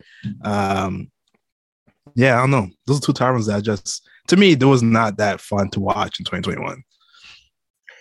Um, so I'm gonna I'm I'm because I'm gonna talk about both of them. So Roman Reigns. I'm not going to say all of 2021. I'm going to say, like, yeah, I do understand the last bit. I think once he beat Cena, um, I, I, feel like it really, like, I can't think of what else did he do after that besides having the match with Big E at Survivor Series, which I think Big E should have fucking won. But um, with with Roman Reigns, I think his this has been awesome for him. His heel work has been great, but I will say they have. I agree. They built themselves into a way okay, who the fuck can beat this guy? Because clearly Brock Lesnar didn't win against him now. And now, you know, this is why I said, like, I don't know if, you know, I'm happy that Brock Lesnar, you know, is champ, kind of happy about it because I do love Brock Lesnar. I feel, I've, you know, a lot of people hated him since he came back all the way back, what, 2012? But I'm like, no, Brock Lesnar has been awesome for so many years. Like, I don't give a shit if he's a champion that doesn't fight as much. Every match he's had is fucking gold. But the thing is, like now we're probably going to get Brock versus Roman again, possibly title versus title unification. I've heard that's been a rumor. I don't know, but like, who the fuck beats this guy? I mean, who? Do, it's going to be about who knows? He might have it for a whole fucking other year with the way they booked it, unless they finally, finally, uh, you know, The Rock takes a fucking week off just to show up to a fucking some show. I don't know. Because like, who's gonna beat this guy for the title? Unless the only thing that's stopping him is injury, you know, at this point, and hopefully it's not that. And then now, what do you do with the character after he loses? You know, because you know he he hasn't taken a pin in the last year and a year. How many days it's been? How many months it's been? He's unstoppable as fuck, which is awesome. But at the same point, yeah, like it does kind of feel stale right now. I don't know who else is who else is for him to go through. That's the problem with WWE. It's where like they have so many people, but then they don't build enough of them up enough to really do it. You know, like it's it's one of those weird situations. It's like, what do you do? And Brock should be the guy if they're not going to have you know him lose to The Rock or something. I thought either Brock Lesnar or John Cena are your best options, but right now John Cena's gone for the foreseeable future, and because of the COVID situation with Roman, Brock is now the fucking WWE champion. And I saw this thing where it said like um like WWE Fox actually tweeted out a graphic with Brock the champion, but it said on the bottom Big E defeats X Y Z, but no mention of of Brock. So what if the original decision, like I thought it was, like I was saying yesterday, I think Big E was supposed to go over. But when the moment they realized that the you know Roman has COVID and you could put Brock as a champion still without hurting Roman Reigns, they fucking took it. So uh, it's one of those things where it's like, you know what? I don't mind it, but now I think who knows? Maybe they will do a title unification match because who's going to beat this guy? I can't think of a single person besides Brock or John Cena at this point, and these are people that technically like shouldn't be the options. That's that's just very classic booking himself into a really bad spot, and I think unification will kill the roster. Like honestly, I think if they do unification, they might as well just release twenty more wrestlers because they're not going to be seen ever again. They're not going to be in top spots. They're not going to see people like Kevin Owens or Sami Zayn ever win the world championship ever again. Um, Zayn never even won one because once they have one title, Roman's probably going to have it. He's probably going to hold it for who knows, maybe another year. so, and it's just going to be another cycle, just like why are we doing this? I don't yeah. want to see Drew as champion again. That's probably the only option in the future. But like, I would like to see it if he was heel. That's yeah, you can change it if he's heel. Cause like you know Drew's face, it's just that's the problem. I was it was funny. I was talking to the doorman of the building I'm staying at right now, and he was like, "Yeah, back in like the '70s and stuff, I used to love only the bad guys." And it's like, yeah, because the problem was all the good guys were copy and paste of the same guy. And that's the thing with WWE too. A lot of their good guys are, you know, especially when they make it to the top, it's like, all right, what's that much of a difference, you know, than like any other good guy on this roster? Like, you know, I'm not trying to talk shit about Big E, but like, you know, him being the champion and finally having the gold, I feel like it's kind of similar to Drew being champion and having the gold, where it's like, I'm the good guy that will beat up anybody who tries to get in my way or be mean to anyone. And that's my gimmick at this point. That's like kind of what happened to Big E, I feel. So it's like it's one of those things. It's like WWE just like the way they build people. It's so weird because right now, if I look at AEW, anyone could be in the champion spot, and like anyone could beat any of their champions right now. Like right. You know, like even for example, if Daniel Bryan walks away, Bryan Danielson walks away with the championship, he could still very much lose to someone like an Adam Cole or someone like a Kenny Omega or anything like that. You know, they have like tons of options in there, but when you look at the way they built out, especially now that you have Roman and Brock Lesnar as your champions, and they're both at a point in their careers where Brock Lesnar has always been basically almost undefeatable, and Roman Reigns is undefeatable at this point who the fuck is beating these guys if not each other in a fucking unification match? You got Bobby Lashley, which I'm hoping like this could lead to something. Like, you know, we were saying last night, like it would be fucking sick as fuck as we finally get Brock versus Bobby, you know, and oh, it would be sick as fuck if Bobby just beat him for the title. You know what? That would be cool. But then again, like it still leads you into that other thing of like the only one that are beating your champions are big fucking guys now because that's the thing too Bobby Lashley lost to Big E, but Big E is a big fucking dude, and now he's built better and he's in the main event scene. But like, you know, who's the if I was going to say if anyone could lose to a smaller guy, it would unfortunately be someone like Big E because I don't see like Bobby Lashley losing to someone smaller than him right now. Same thing with Roman. Same thing with Brock. Well, Brock did lose to Seth Rollins, but I don't know, different different times. Yeah, yeah, that's that's true. Man, I just feel so bad for Biggie. Like, he he honestly they messed up his whole tower run, man. He should. That's also another low point for me. Like at this point now, because he he should have honestly beat Roman. I think they jumped the gun to do the the, the Lashley the Lashley thing, and I don't think it worked on. It obviously didn't work on the end. Um, it, it, it, yeah, but yeah, like Chris, respect, man. Going back to Chris, he put out this tweet which I agreed with. Um, WWE did Biggie no favors of how he won that title or how he defended it and then how he lost it. Cashing in on an injured Lashley. That's how he won it. Doesn't really look that great for Biggie. Losing clean to Roman when everyone else lost because of interference, you know? So, like, he didn't fucking have to lose to Roman Reigns. Like, that was fucking dumb. Like, he didn't have to lose clean to him. That was annoying. Um, uh, five people in that match, uh, and Biggie had to be the one to take the fucking pin. That's why, like, I fucking tweeted that shit last night. I'm pretty sure, or this morning. I don't know. Biggie didn't have to take that pin. You got Kevin Owens. Sure, he just signed a nice lucrative contract. Okay, then you got Seth Rollins. Oh, then wait a second. You also got uh, who? Who else was in this match? Bobby. Oh, Bobby Lashley. Bobby Lashley can fucking lose. Like, well, he shouldn't because he's a big fucking monster. But still, you still got two smaller guys in the sense of Kevin Owens and Seth Rollins who have known to be lose. Like Kevin Owens specifically always fucking loses. Seth Rollins, he could eat a pin once in a while. Like it doesn't look bad if he fucking ate the pin. Big E did, and Big E took the pin. That's probably the most one of the things that annoys me the most about the fact that he lost the title. He was really good at being a champion that not only is the WWE champion for the company, but he, dude, he was all over the like uh mm. fucking college football scene. He was doing interviews. He was he was a big name. He was good. He was a good representation of what a champion is like. And I love Brock, but I wish he didn't beat him for the title, or at least I wish he didn't pin him, or something like you know Big E didn't deserve that, and that's just that's just rough. yeah. I, Kevin Owens should take the pin. I'm sorry, Kevin Owens was the prime person to shit to the pin. He he always taking pins, like I said. I don't think he would hurt him anyway, shape or form. Um, as least to Seth, kind of still needs to be built strong. But yeah, Biggie they need they need to take the pin, and Biggie honestly like. Yeah, his he he was he had they didn't they, they did him no fears whatsoever. Like going back to Roman the Roman loss, if Drew could have faded away from the from the guillotine, Bobby could not Bobby Biggie could have done the same thing. But I guess they care about Drew more than they care about Biggie, and they let Biggie lose clean, which was just a horrible choice in hindsight. Yeah. And then, you know, jumping back to the other thing you said, Britt Baker. I love Britt Baker. I think she's awesome.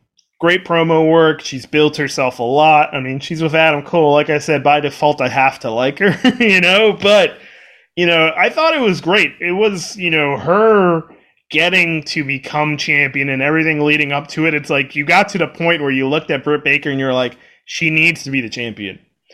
But I do agree. I feel like her reign right now has been pretty lackluster. Like, I really, uh, I mean, you mentioned the time of Grand Slam. Like, I walked out to go, you know, order my food at that point, but I was still watching the match from the TVs. What's up, Papa? I was watching the TV still uh, at the concession stand, and I was like, eh, like you know, I'm not saying she's a bad wrestler, but I'm not really entertained as much in her matches for whatever reason, and I can't really grasp it. I don't know why. I'm just not as entertained. Like I don't think Ruby Riott is bad either, but I didn't really care. Um, her match against Shida was pretty good though. I do I do give that. Anti Conti, that wasn't awful, but still, like it's not it's not what it could be. And I don't know what's the problem there. You know, it's one of those things where it's like, I really like them, but why is it when they finally get into the ring, it's like, I don't care that much? I just think the AEW's inability to just book woman matches. And I, I don't know, I don't want to put it that way. They, they're doing a way bad job in terms of booking women. They cannot book a woman champion for a reason. Like, Riho wasn't booked that great as a champion she'd have disappeared off of TV literally like for months. Or I mean, she was there, but she was like in the crowd during the COVID ever instead wrestling, which is makes no sense. Um, I think it Nyla almost sounded like you forgot that Nyla was champion. I was going to say it sounded no, like you forgot she was champion. But and like even then, it wasn't memorable. it, yeah, because I mean, I think the most least memorable champion, honestly, is Riho. I, if he asked, he could have asked me who was the first woman champion. I would have said Nyla Rose. I forgot Riho existed. I'm sorry. Um, and she's getting a title match this week, so good for her. But um, yeah, I know. I just think the AEW inability to book a women's champion correctly, and I, I think they hurt from that.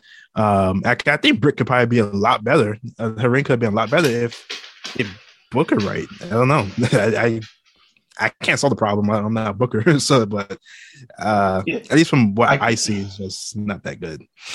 I kind of wish she had matches already with Thunder Rosa again, and someone like Serena Deeb, because I think mm. Serena Deeb is probably the best wrestler they have on that women's roster, because she can fucking go.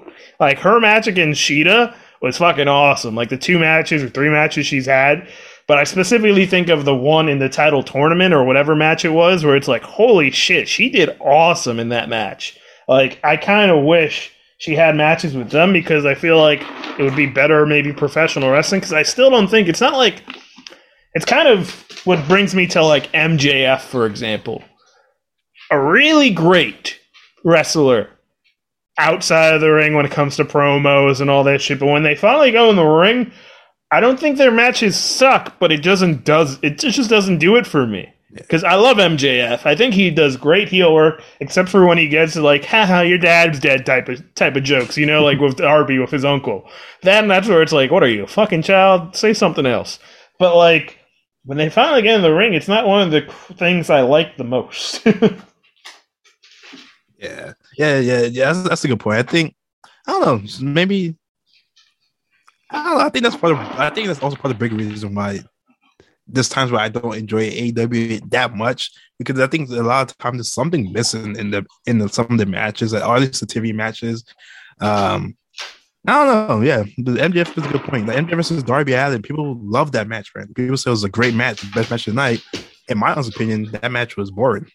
but maybe I just don't. Maybe we just don't see the, the, the hype, or maybe we're missing something MJF in ring wise um, that other people are seeing. I don't know. Because we get everything else. It's just that part's like you know I did like that Darby match. I'll give him that. But like besides that, eh, everything else is just kind of like mid. like you know, like MJF likes to say. Um, talking about something mid, but no, something fucking awful. And it's it's what sucks. It's just who it's associated with.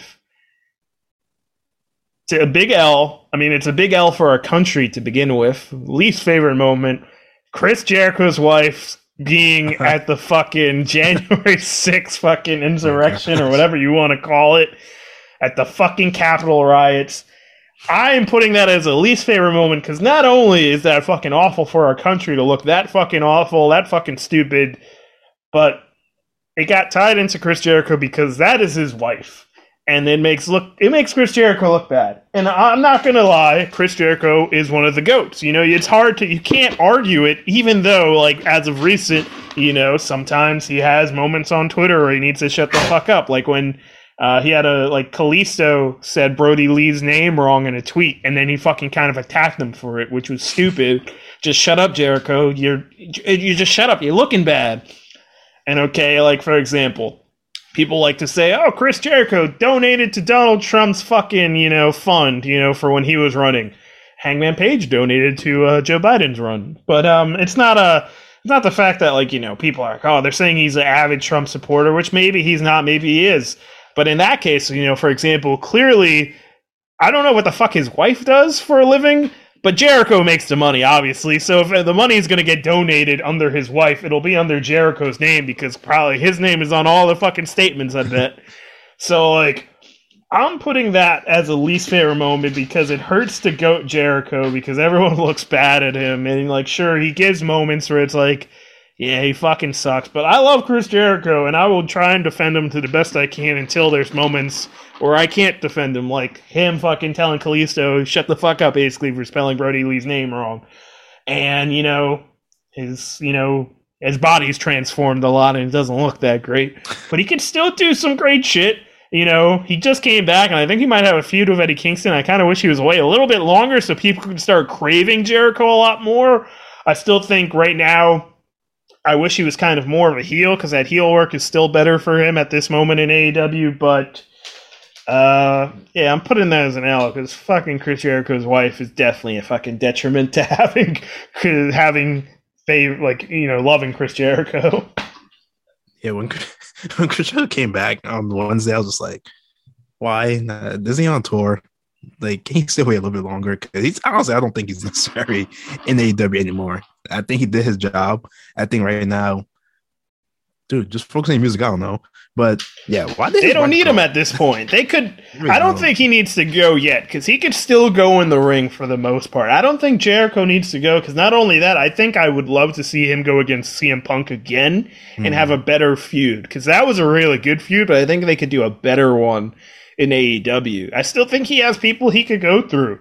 But like, you know, if he were to leave, I wouldn't say like, you know, like it's not needed. I mean, I would I would say they don't need him right now. Is the best way I could describe that. You know, I think or maybe that was what you're trying to say. I don't know. But I kind of wish he was gone for a few more months.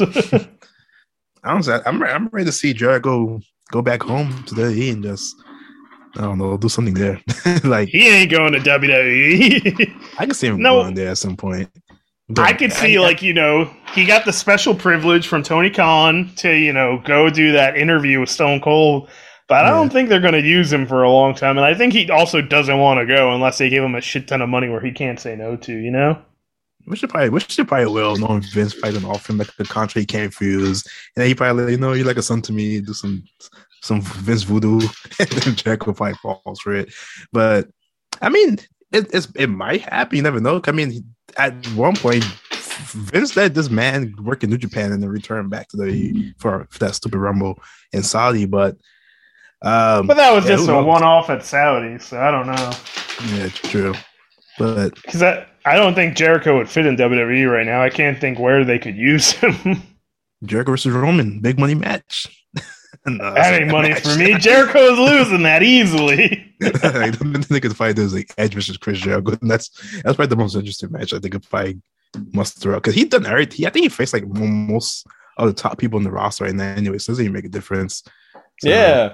Yeah. I mean, I wish Edge would just fucking come to AEW because then he could be with Christian and then maybe we get the fucking. That would be ideal for me with Jeff Hardy. Get, oh my gosh. Yeah. We could possibly get a TLC match one more fucking time with Edge, fucking Hardy in there. Throw the Hardy Boys. Um, I don't know. Any fucking tag team. Lucha Bros to Hardy's, Edge and Christian. I don't know. Young throw another something. fucking team in there. Right. Throw put fucking uh, Marko Stunt just so they could throw him off the top of a fifty foot ladder. I don't care. All I know is like that would be sick if Edge left. yeah, I mean, maybe. I mean, I, I think he. I think he's gonna. I think Edge could go for like a long time. I, I think honestly, his body's like renewed, so we might see it. like, quite yeah. honestly. I didn't see how that Miz match went, but uh, I mean, it was cool just to see that he came out and you know had a match with Miz. Um, actually, I'm gonna you know transition to a low again. The Miz becoming WWE champion, and I put that as a low because he wanted just to lose it. And the thing is, I want the Miz to become a champion again. I think Miz does great fucking work. He's been a great WWE wrestler for the last couple of years. He just basically does whatever they fucking tell him he's out there in Hollywood. He's out there doing his thing wherever he can. But this guy should be a heel champion. Unfortunately, he's at a point where it just doesn't work for WWE. And I'm putting that as an L because, sure, he is the first ever two time Grand Slam champion, but the dude deserved more for that WWE title run. Sure, it got us a great WWE title on, which I put in one of my um, favorites, is Bobby Lashley's Reign of Terror. But Miz had to suffer for it, so I'm kind of like upset by that part of it. Yeah, and, man, yeah, I feel I feel bad for Miz too, but I my I felt bad for him for maybe like two weeks, and then like because Bobby Lashley, man, it it's been one of my dreams to see Bobby Lashley win the championship, and he when he finally did, and I honestly thought he was gonna be a, a traditional champion too. I thought he was gonna lose to Drew at, at Mania, but no, that didn't happen. This guy just went on to hold himself for mad long. So shout so shout out to Bobby, but yeah, Miz you know me, I was a big Miz fan back in the day when he won the first his first world title, and I would have loved to see him with a, a long run here too. But I think this, was just a few, a, few years too late.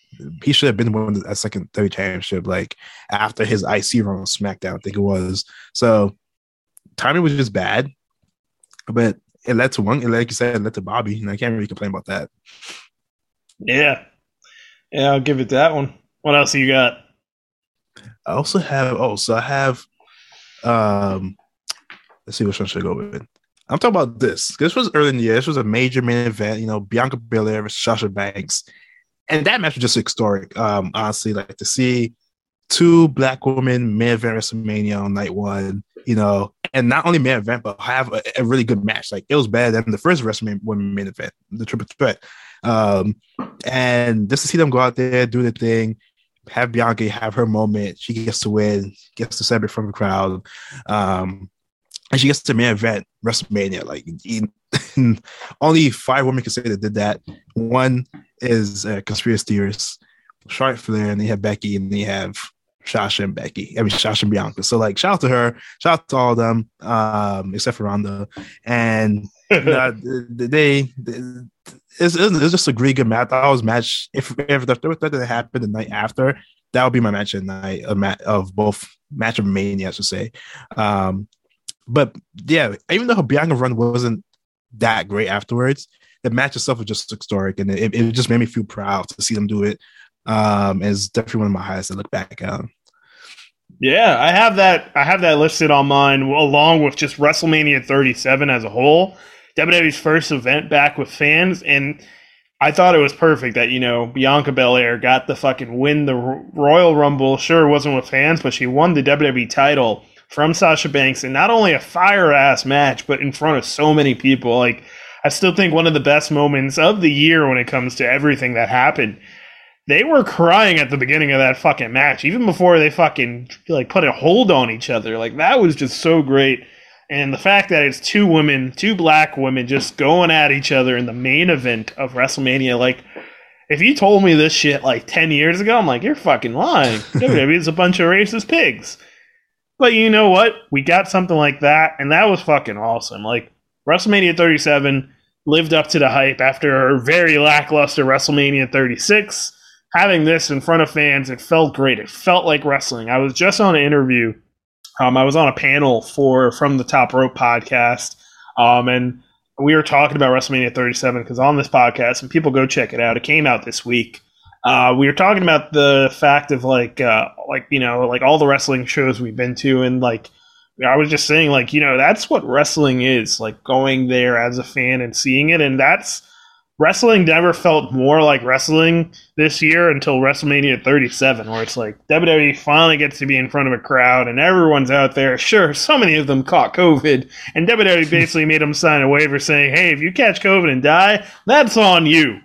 At like the end of the day, it was still awesome to see people like, you know, Sasha Banks be able to get an opportunity and just, you know, Bianca Belair and wrestle in front of this crowd and make history and that was just that was just awesome to see. Funny enough, that's that's that's what my favorite was. Then right under it, and least favorite is Becky Lynch squashing Bianca Belair at SummerSlam. Horrible moment. I have that on my list too, and I was going to say that right after too. That was that was such a like he go from a really good, a really good main main event to let's squash Becky, let's squash Bianca with Becky Lynch right now for no good reason possible. I don't know what went through the heads of, of Vince McMahon and whoever was making decisions that day. That was just bad. It, it, served no one any good at the time. Like people didn't like Becky for it. She turned heel, so good for her, I guess. But yeah, that was just so stupid, man. Dude, I fucking love Becky Lynch. Like she's awesome. I think her matches are always fucking good for the most part. And you know, I was at the Legends Bar. Shout out to the Jobber Tears podcast for hosting their watch parties that they do. And I was there for that fucking event. I was there at the bar, and it was sick because when that Becky Lynch pop happened, because you know they first they tease it with like, okay, Sasha Banks can't come out, so Carmella comes out. But instead, you get the fucking pop of Becky Lynch coming back, and I love. I'm a mark for pops. I love going back and watch pops and seeing how they happen. But that one is like I, I think I've only rewatched that one once, and that's because it just leaves such a bad taste in your mouth because you got you get the opportunity to put Bianca Belair and Sasha Banks, and you could have easily had match of the night almost. If you know, you could have had match of the night with that one. Like sure, Seth Rollins versus Edge was probably match of night, or Roman versus Biggie. I mean Roman versus Cena.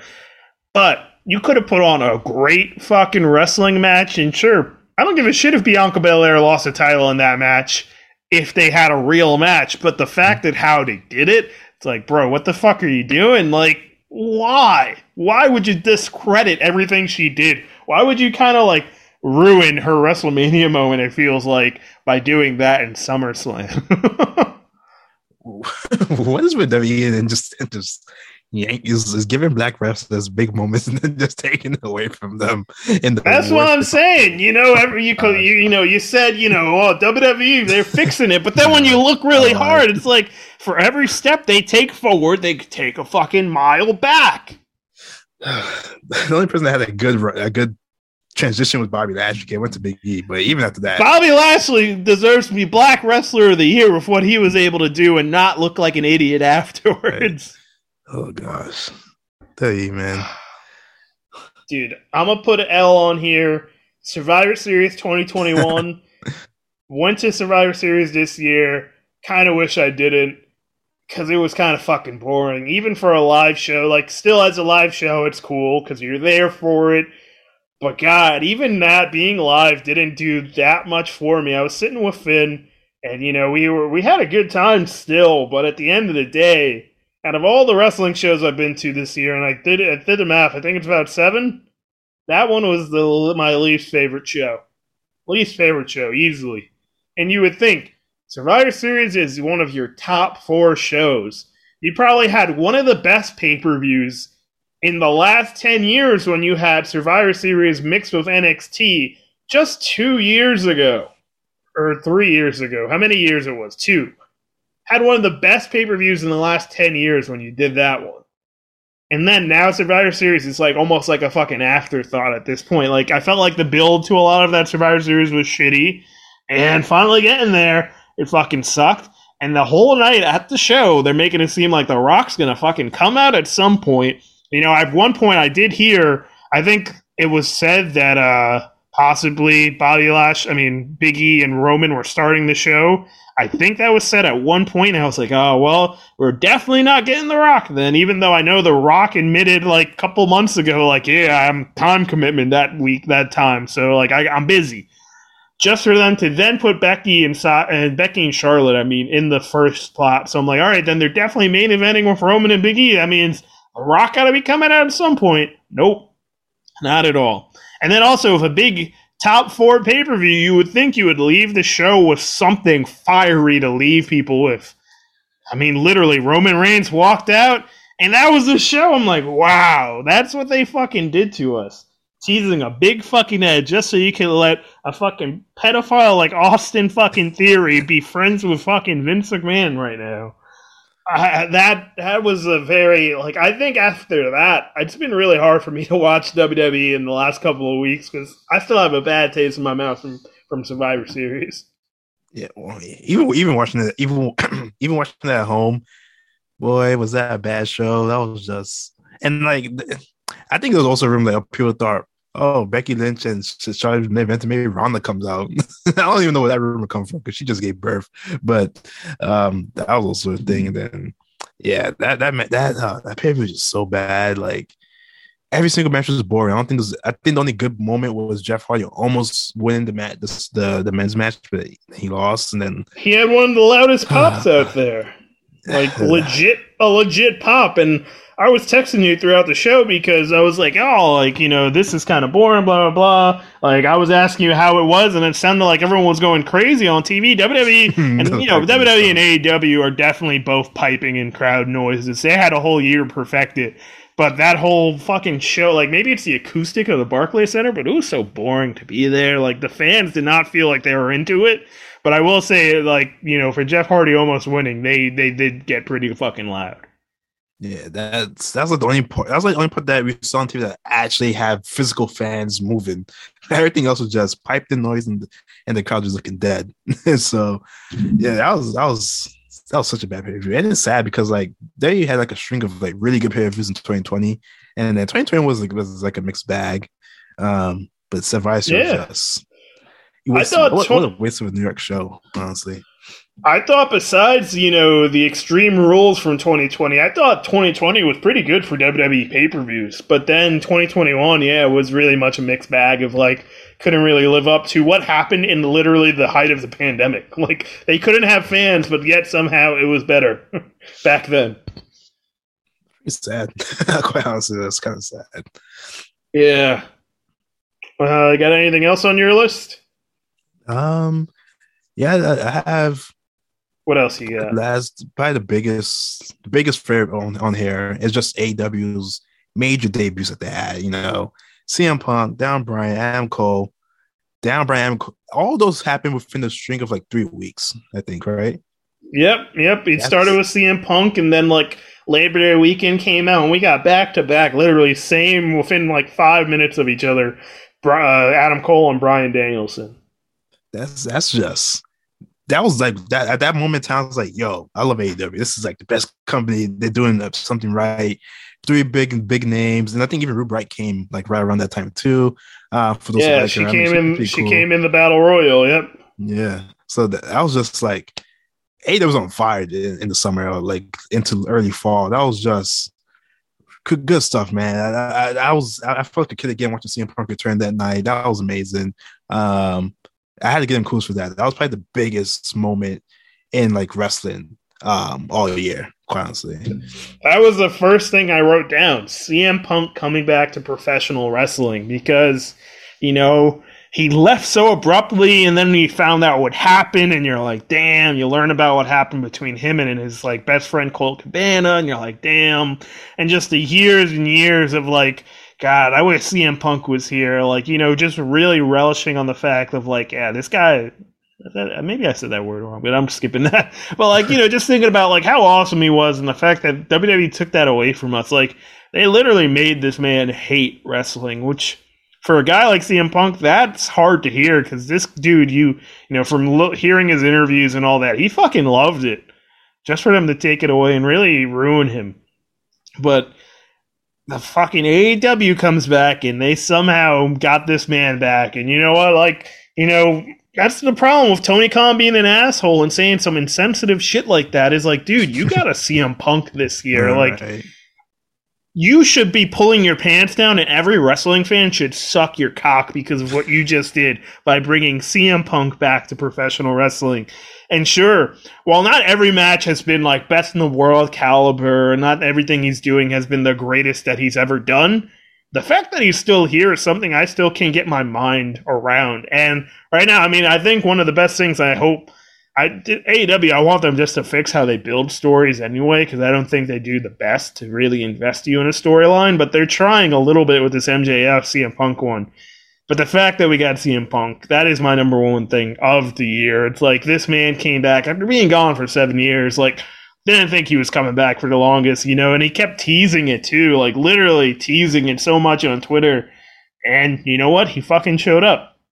And then, you know, I loved it. Within the last, like, within the same week or something, he fucking basically told them, "Oh yeah, Daniel Bryan, he's coming too." Like he oh, was oh, yeah. like, you know, they did the yes chant. He's like, yeah, you know, if you got to wait a little bit longer for that guy, and you know what? Bryan Danielson fucking came, and that, like, you know, that's big. You know, I didn't think Bryan Danielson would fucking leave, but the fact that he did, and now he's probably given the best work he's had in such a long time. Like, that's fucking awesome. To think this guy main evented, you know, WrestleMania and put on a hell of a match with Roman and Edge, just for then him to have probably one of my favorite matches of the year with him going against Kenny Omega.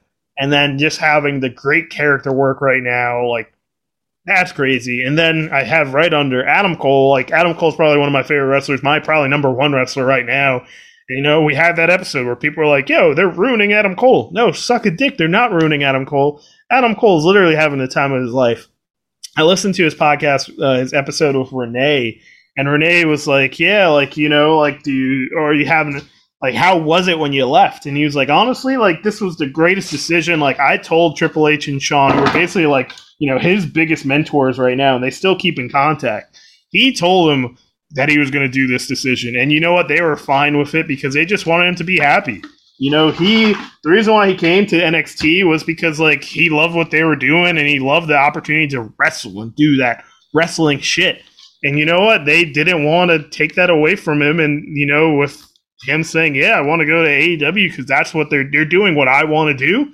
No hard feelings from Shawn Michaels and Tri- Triple H, which is awesome. You know, like, who knows? Maybe one day Adam Cole may or may not go back to WWE a couple of years from now because he still like wants to like be in a WrestleMania or something like that. So like, you know, right right now it's just crazy. AW is still my promotion of the year, even though Tony Khan is a fucking dumbass. But you know, they've done us so many good things, and we still got a lot to come. We still got like possibly Bray Wyatt. We still got the possibility of Keith Lee, Johnny Gargano. Like there are tons of available people, and they could just pick and choose whatever they want.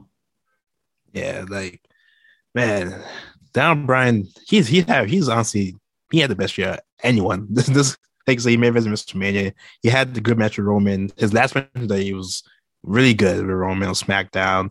And he jumped straight to AEW to put on the string of good matches. Like that's unheard of. I don't think he had a bad match since Mania. If you really think No. about it. So No. that's like a long stretch. so it's about to be a year almost at this rate. So good job to him, man. Like he's I think he's probably my favorite wrestler right now. Um, just in the things he's doing. Then like Adam Cole, when he gets his shot, I can't wait. It's gonna be amazing. It's gonna be really good. It's gonna be a good time. But for right now, I like what he's doing too. The whole UE thing, AEW is interesting. Um, got like a little civil war going with the Bucks. Maybe Kenny gets involved. That's gonna be major stuff in 2022. Um, and we still have the a pending CM Punk versus Daniel Bryan match, which I'm sure is to happen at some point, and it's, we're all to be like, "Wow, this happened in 2022 or 2022." So many cool things to happen. We could have CM Punk go against fucking Brian Daniel Danielson. We got CM Punk go against Adam Cole, who CM Punk is on Adam Cole's Mount Rushmore of wrestlers, so that's awesome for him too. We can have Adam Cole versus Bryan Danielson again. I mean, think about it. They had one match. That was the first time they ever wrestled each other. That SmackDown in 2019, and that was probably one of the best matches of that year in 2019. So, a lot of good stuff could happen. But talking about good stuff, let's go to bad stuff again. Um, I still have on my list. I still have a couple that I want to mention. Um, and I'm gonna just mention them in fire. I'm, I'm just gonna mention them like in a speed round, and then just say a few things about them each, and then we you could say a little bit about them. So you know we've been talking a while. Let's get closer to the end. Um, I'm gonna put Bayley getting injured because that really hurts the women's division. That is a big L. I believe that's still part of 2021 that she got injured. I'm Yeah, pretty sure. Yeah.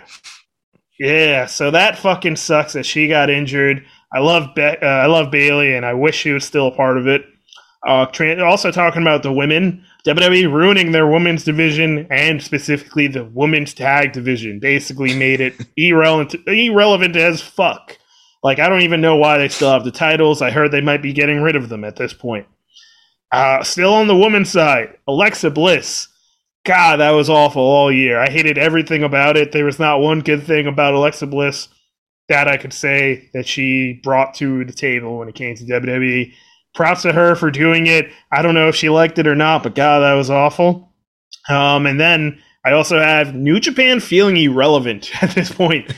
Yeah. I, it's just like I don't have any time really for New Japan, and I wish I did. I mean, I'm probably tomorrow, I think, or tonight, uh, or next. It's happening. Fucking Wrestle Kingdom is happening. I don't know anything that's happening on this Wrestle Kingdom card, but I kind of wish, like you know, New Japan was important when it came to wrestling right now because I know it is for some people, but it's not for me, and I kind of wish it was. So I wish they were relevant, and they are not. And then my last two things. Sammy Guevara cheating on his wife definitely to be with Tay Conti, especially after saying, no, that did not happen. We're not doing that. But then fucking coming out yesterday with a photo of them making out. Yeah, that's fucked up. Also, I hate that he's a face because he is a born fucking heel, and now we're supposed to cheer this guy when he fucking cheated on his wife 100% of eight years. They got engaged a couple months ago and they broke it up. Dumb as shit.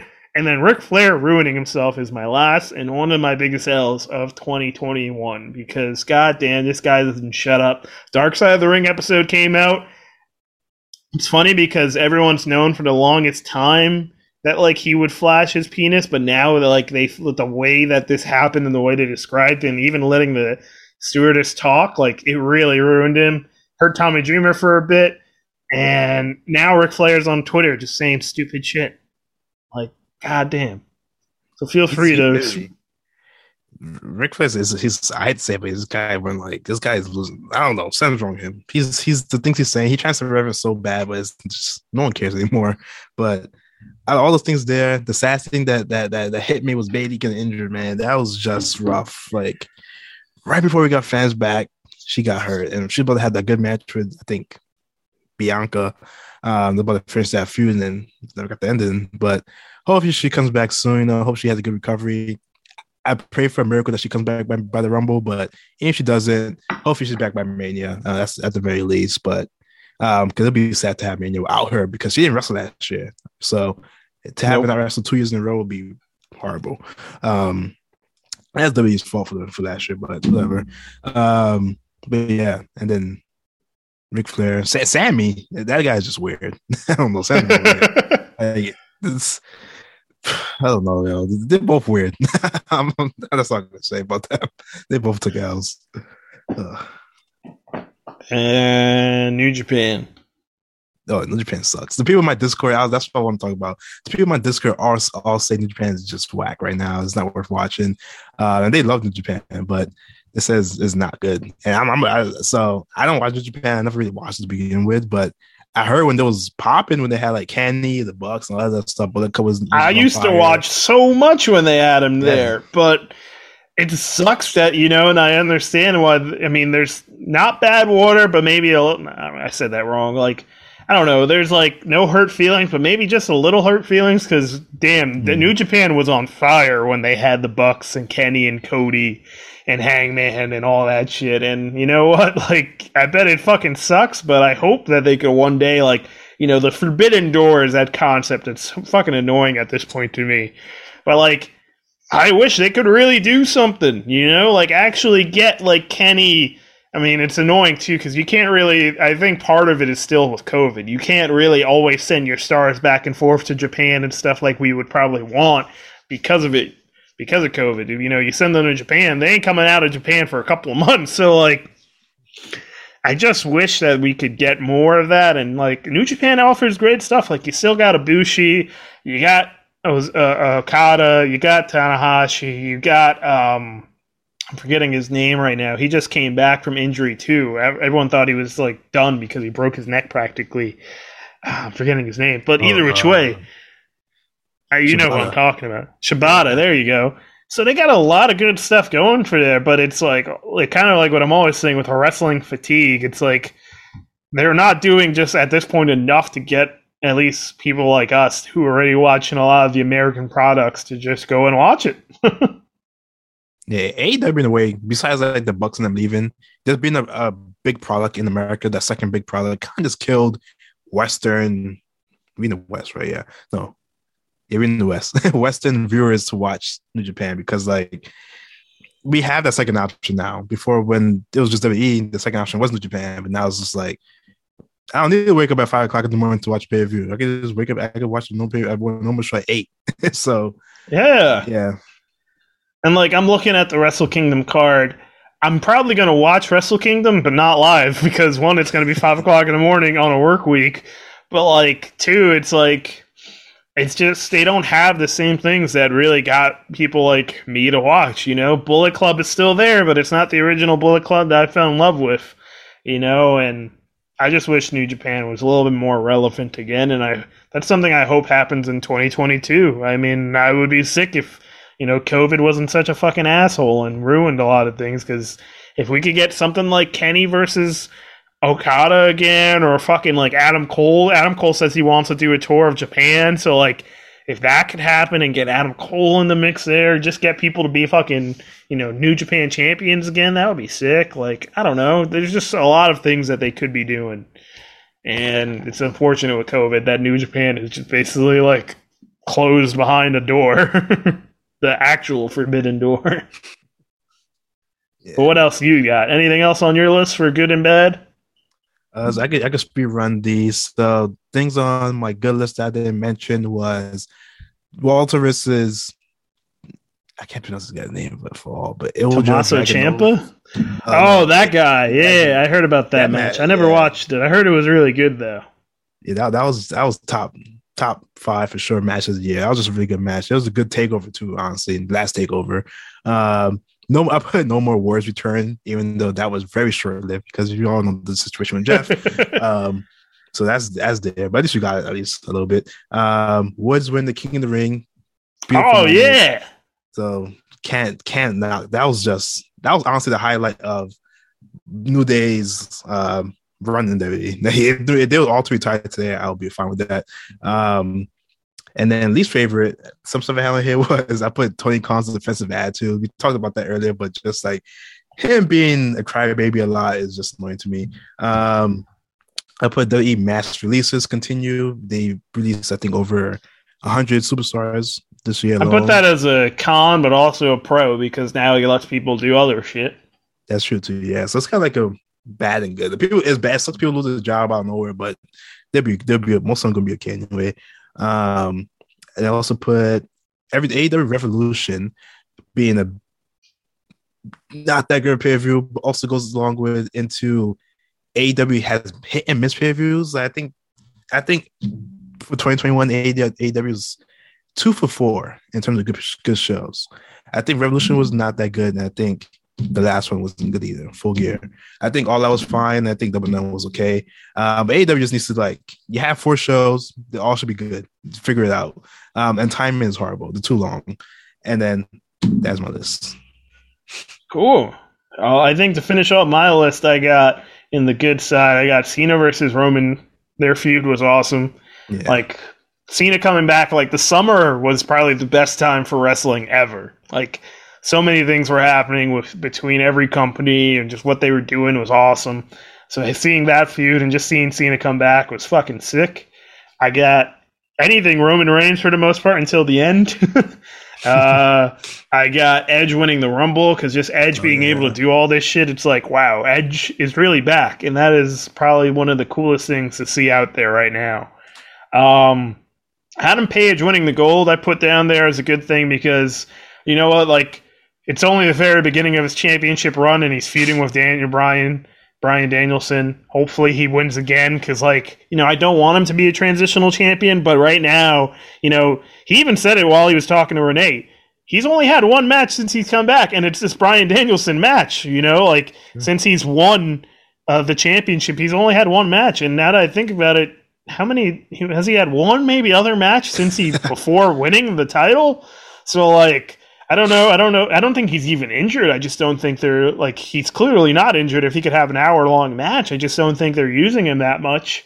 Um, so I hope they use him a lot more. But him winning the gold is such a good fucking feeling because he, you know, he was the first guy against Jericho to challenge, like you know, while they were like not challenge, but go against each other to figure out who'd be the first champion. And his fight, his just everything leading up to him finally becoming champion that is good long term storytelling with AEW. You know, people say AEW doesn't really do good storylines per se because they're more about the wrestling, but that in the long term was really good fucking storytelling from the feud with the elite and not fucking blending and not being good friends anymore with them and all that to finally, you know, the Dark Order stuff and here we are with him champion. I put that on there. Uh, I got Jon Moxley being just Jon Moxley, you know, going out there, being champion this year, but then also oh wait no he wasn't champion this year he lost it at the 2020 or did he lose? It? Yeah, no he lost it at 2020. Yeah, but uh, just Jon Moxley being a fucking badass, seeing him wrestle, seeing him fucking take over in the Indies like GCW and shit like that. That's cool as fuck. I can't wait. Like it seems like the way they're booking Hammerstein, he's gonna be back by then. I hope so. I hope he's all good, and I can't wait to see him in the Hammerstein against Homicide. And then I got uh, I think that's everything I got on my list. Oh wait, Seth Rollins. I thought Seth Rollins this year was awesome. Everything with Seth Rollins, especially Seth Rollins then Edge versus Rollins, probably best feud of the year. Yeah, Seth had a. I think this is Seth's best year since his heel title run. Honestly, like because after that, when he turned face, everything just downhill from there. But yeah, Seth had a really good. And it's just surprising how he fixed the original Messiah gimmick was okay, but he fixed it somehow and has been amazing since. Yeah, at first I felt like the Messiah stuff was kind of weird, but now like now what it is, what it's turned into, basically him being the fashion god, that's some good shit. I think, you know, for wrestling in 2021, it had its ups and it had its downs, but you know what? Overall, pretty fucking good. Pretty good time for wrestling. I was, uh, I think we're in like some type of wrestling resurgence, you know? Like wrestling feels like it's important again. And like even when I walk the street, I'll have like so many. So, it was crazy. I was unemployed until April, but like I have so many more wrestling shirts nowadays that I wear out and about, and I pretty much um, see like when I go out, like at least once a month, I'm catching some random other person wearing a wrestling shirt nowadays, which is kind of awesome. Yeah, I've been seeing people with AEW shirts, which is cool because like I always like to see people wear AEW shirts. I want AEW to be big. So the more people who know AEW and more people watch it, the better. Uh, yeah, I've been seeing definitely like a lot of like people getting into like vintage shirts, like vintage style stuff, um, which is pretty cool too. Yeah. So this is just awesome to see that wrestling feels fucking good. So that's been our episode. It's been a little bit of a long one, but that's because 2021 has been a long year and also it feels like a short one at the same time because now we're in 2022 hopefully there's a lot of cool shit to talk about in 2022. I think for our next episode, I want to talk about sneaker culture in professional wrestling since that has been a conversation. And um, that would be a fun episode to talk about. So people check in for that one. Uh, and, you know, Quade, look up some stuff so we could talk about it, I guess. And check us out on Twitter at project underscore kayfabe. You can find us on Instagram at the same handle. Same thing with our TikTok. Got a lot of stuff planned for this year. This is going to be a great year for the pod. If you haven't already, go check out the From the Top Row podcast. We have me on there for a panel, and that was awesome. We talked about all the live shows we went to this year. And uh, check out Quade's new podcast. Quade, plug your shit, bro.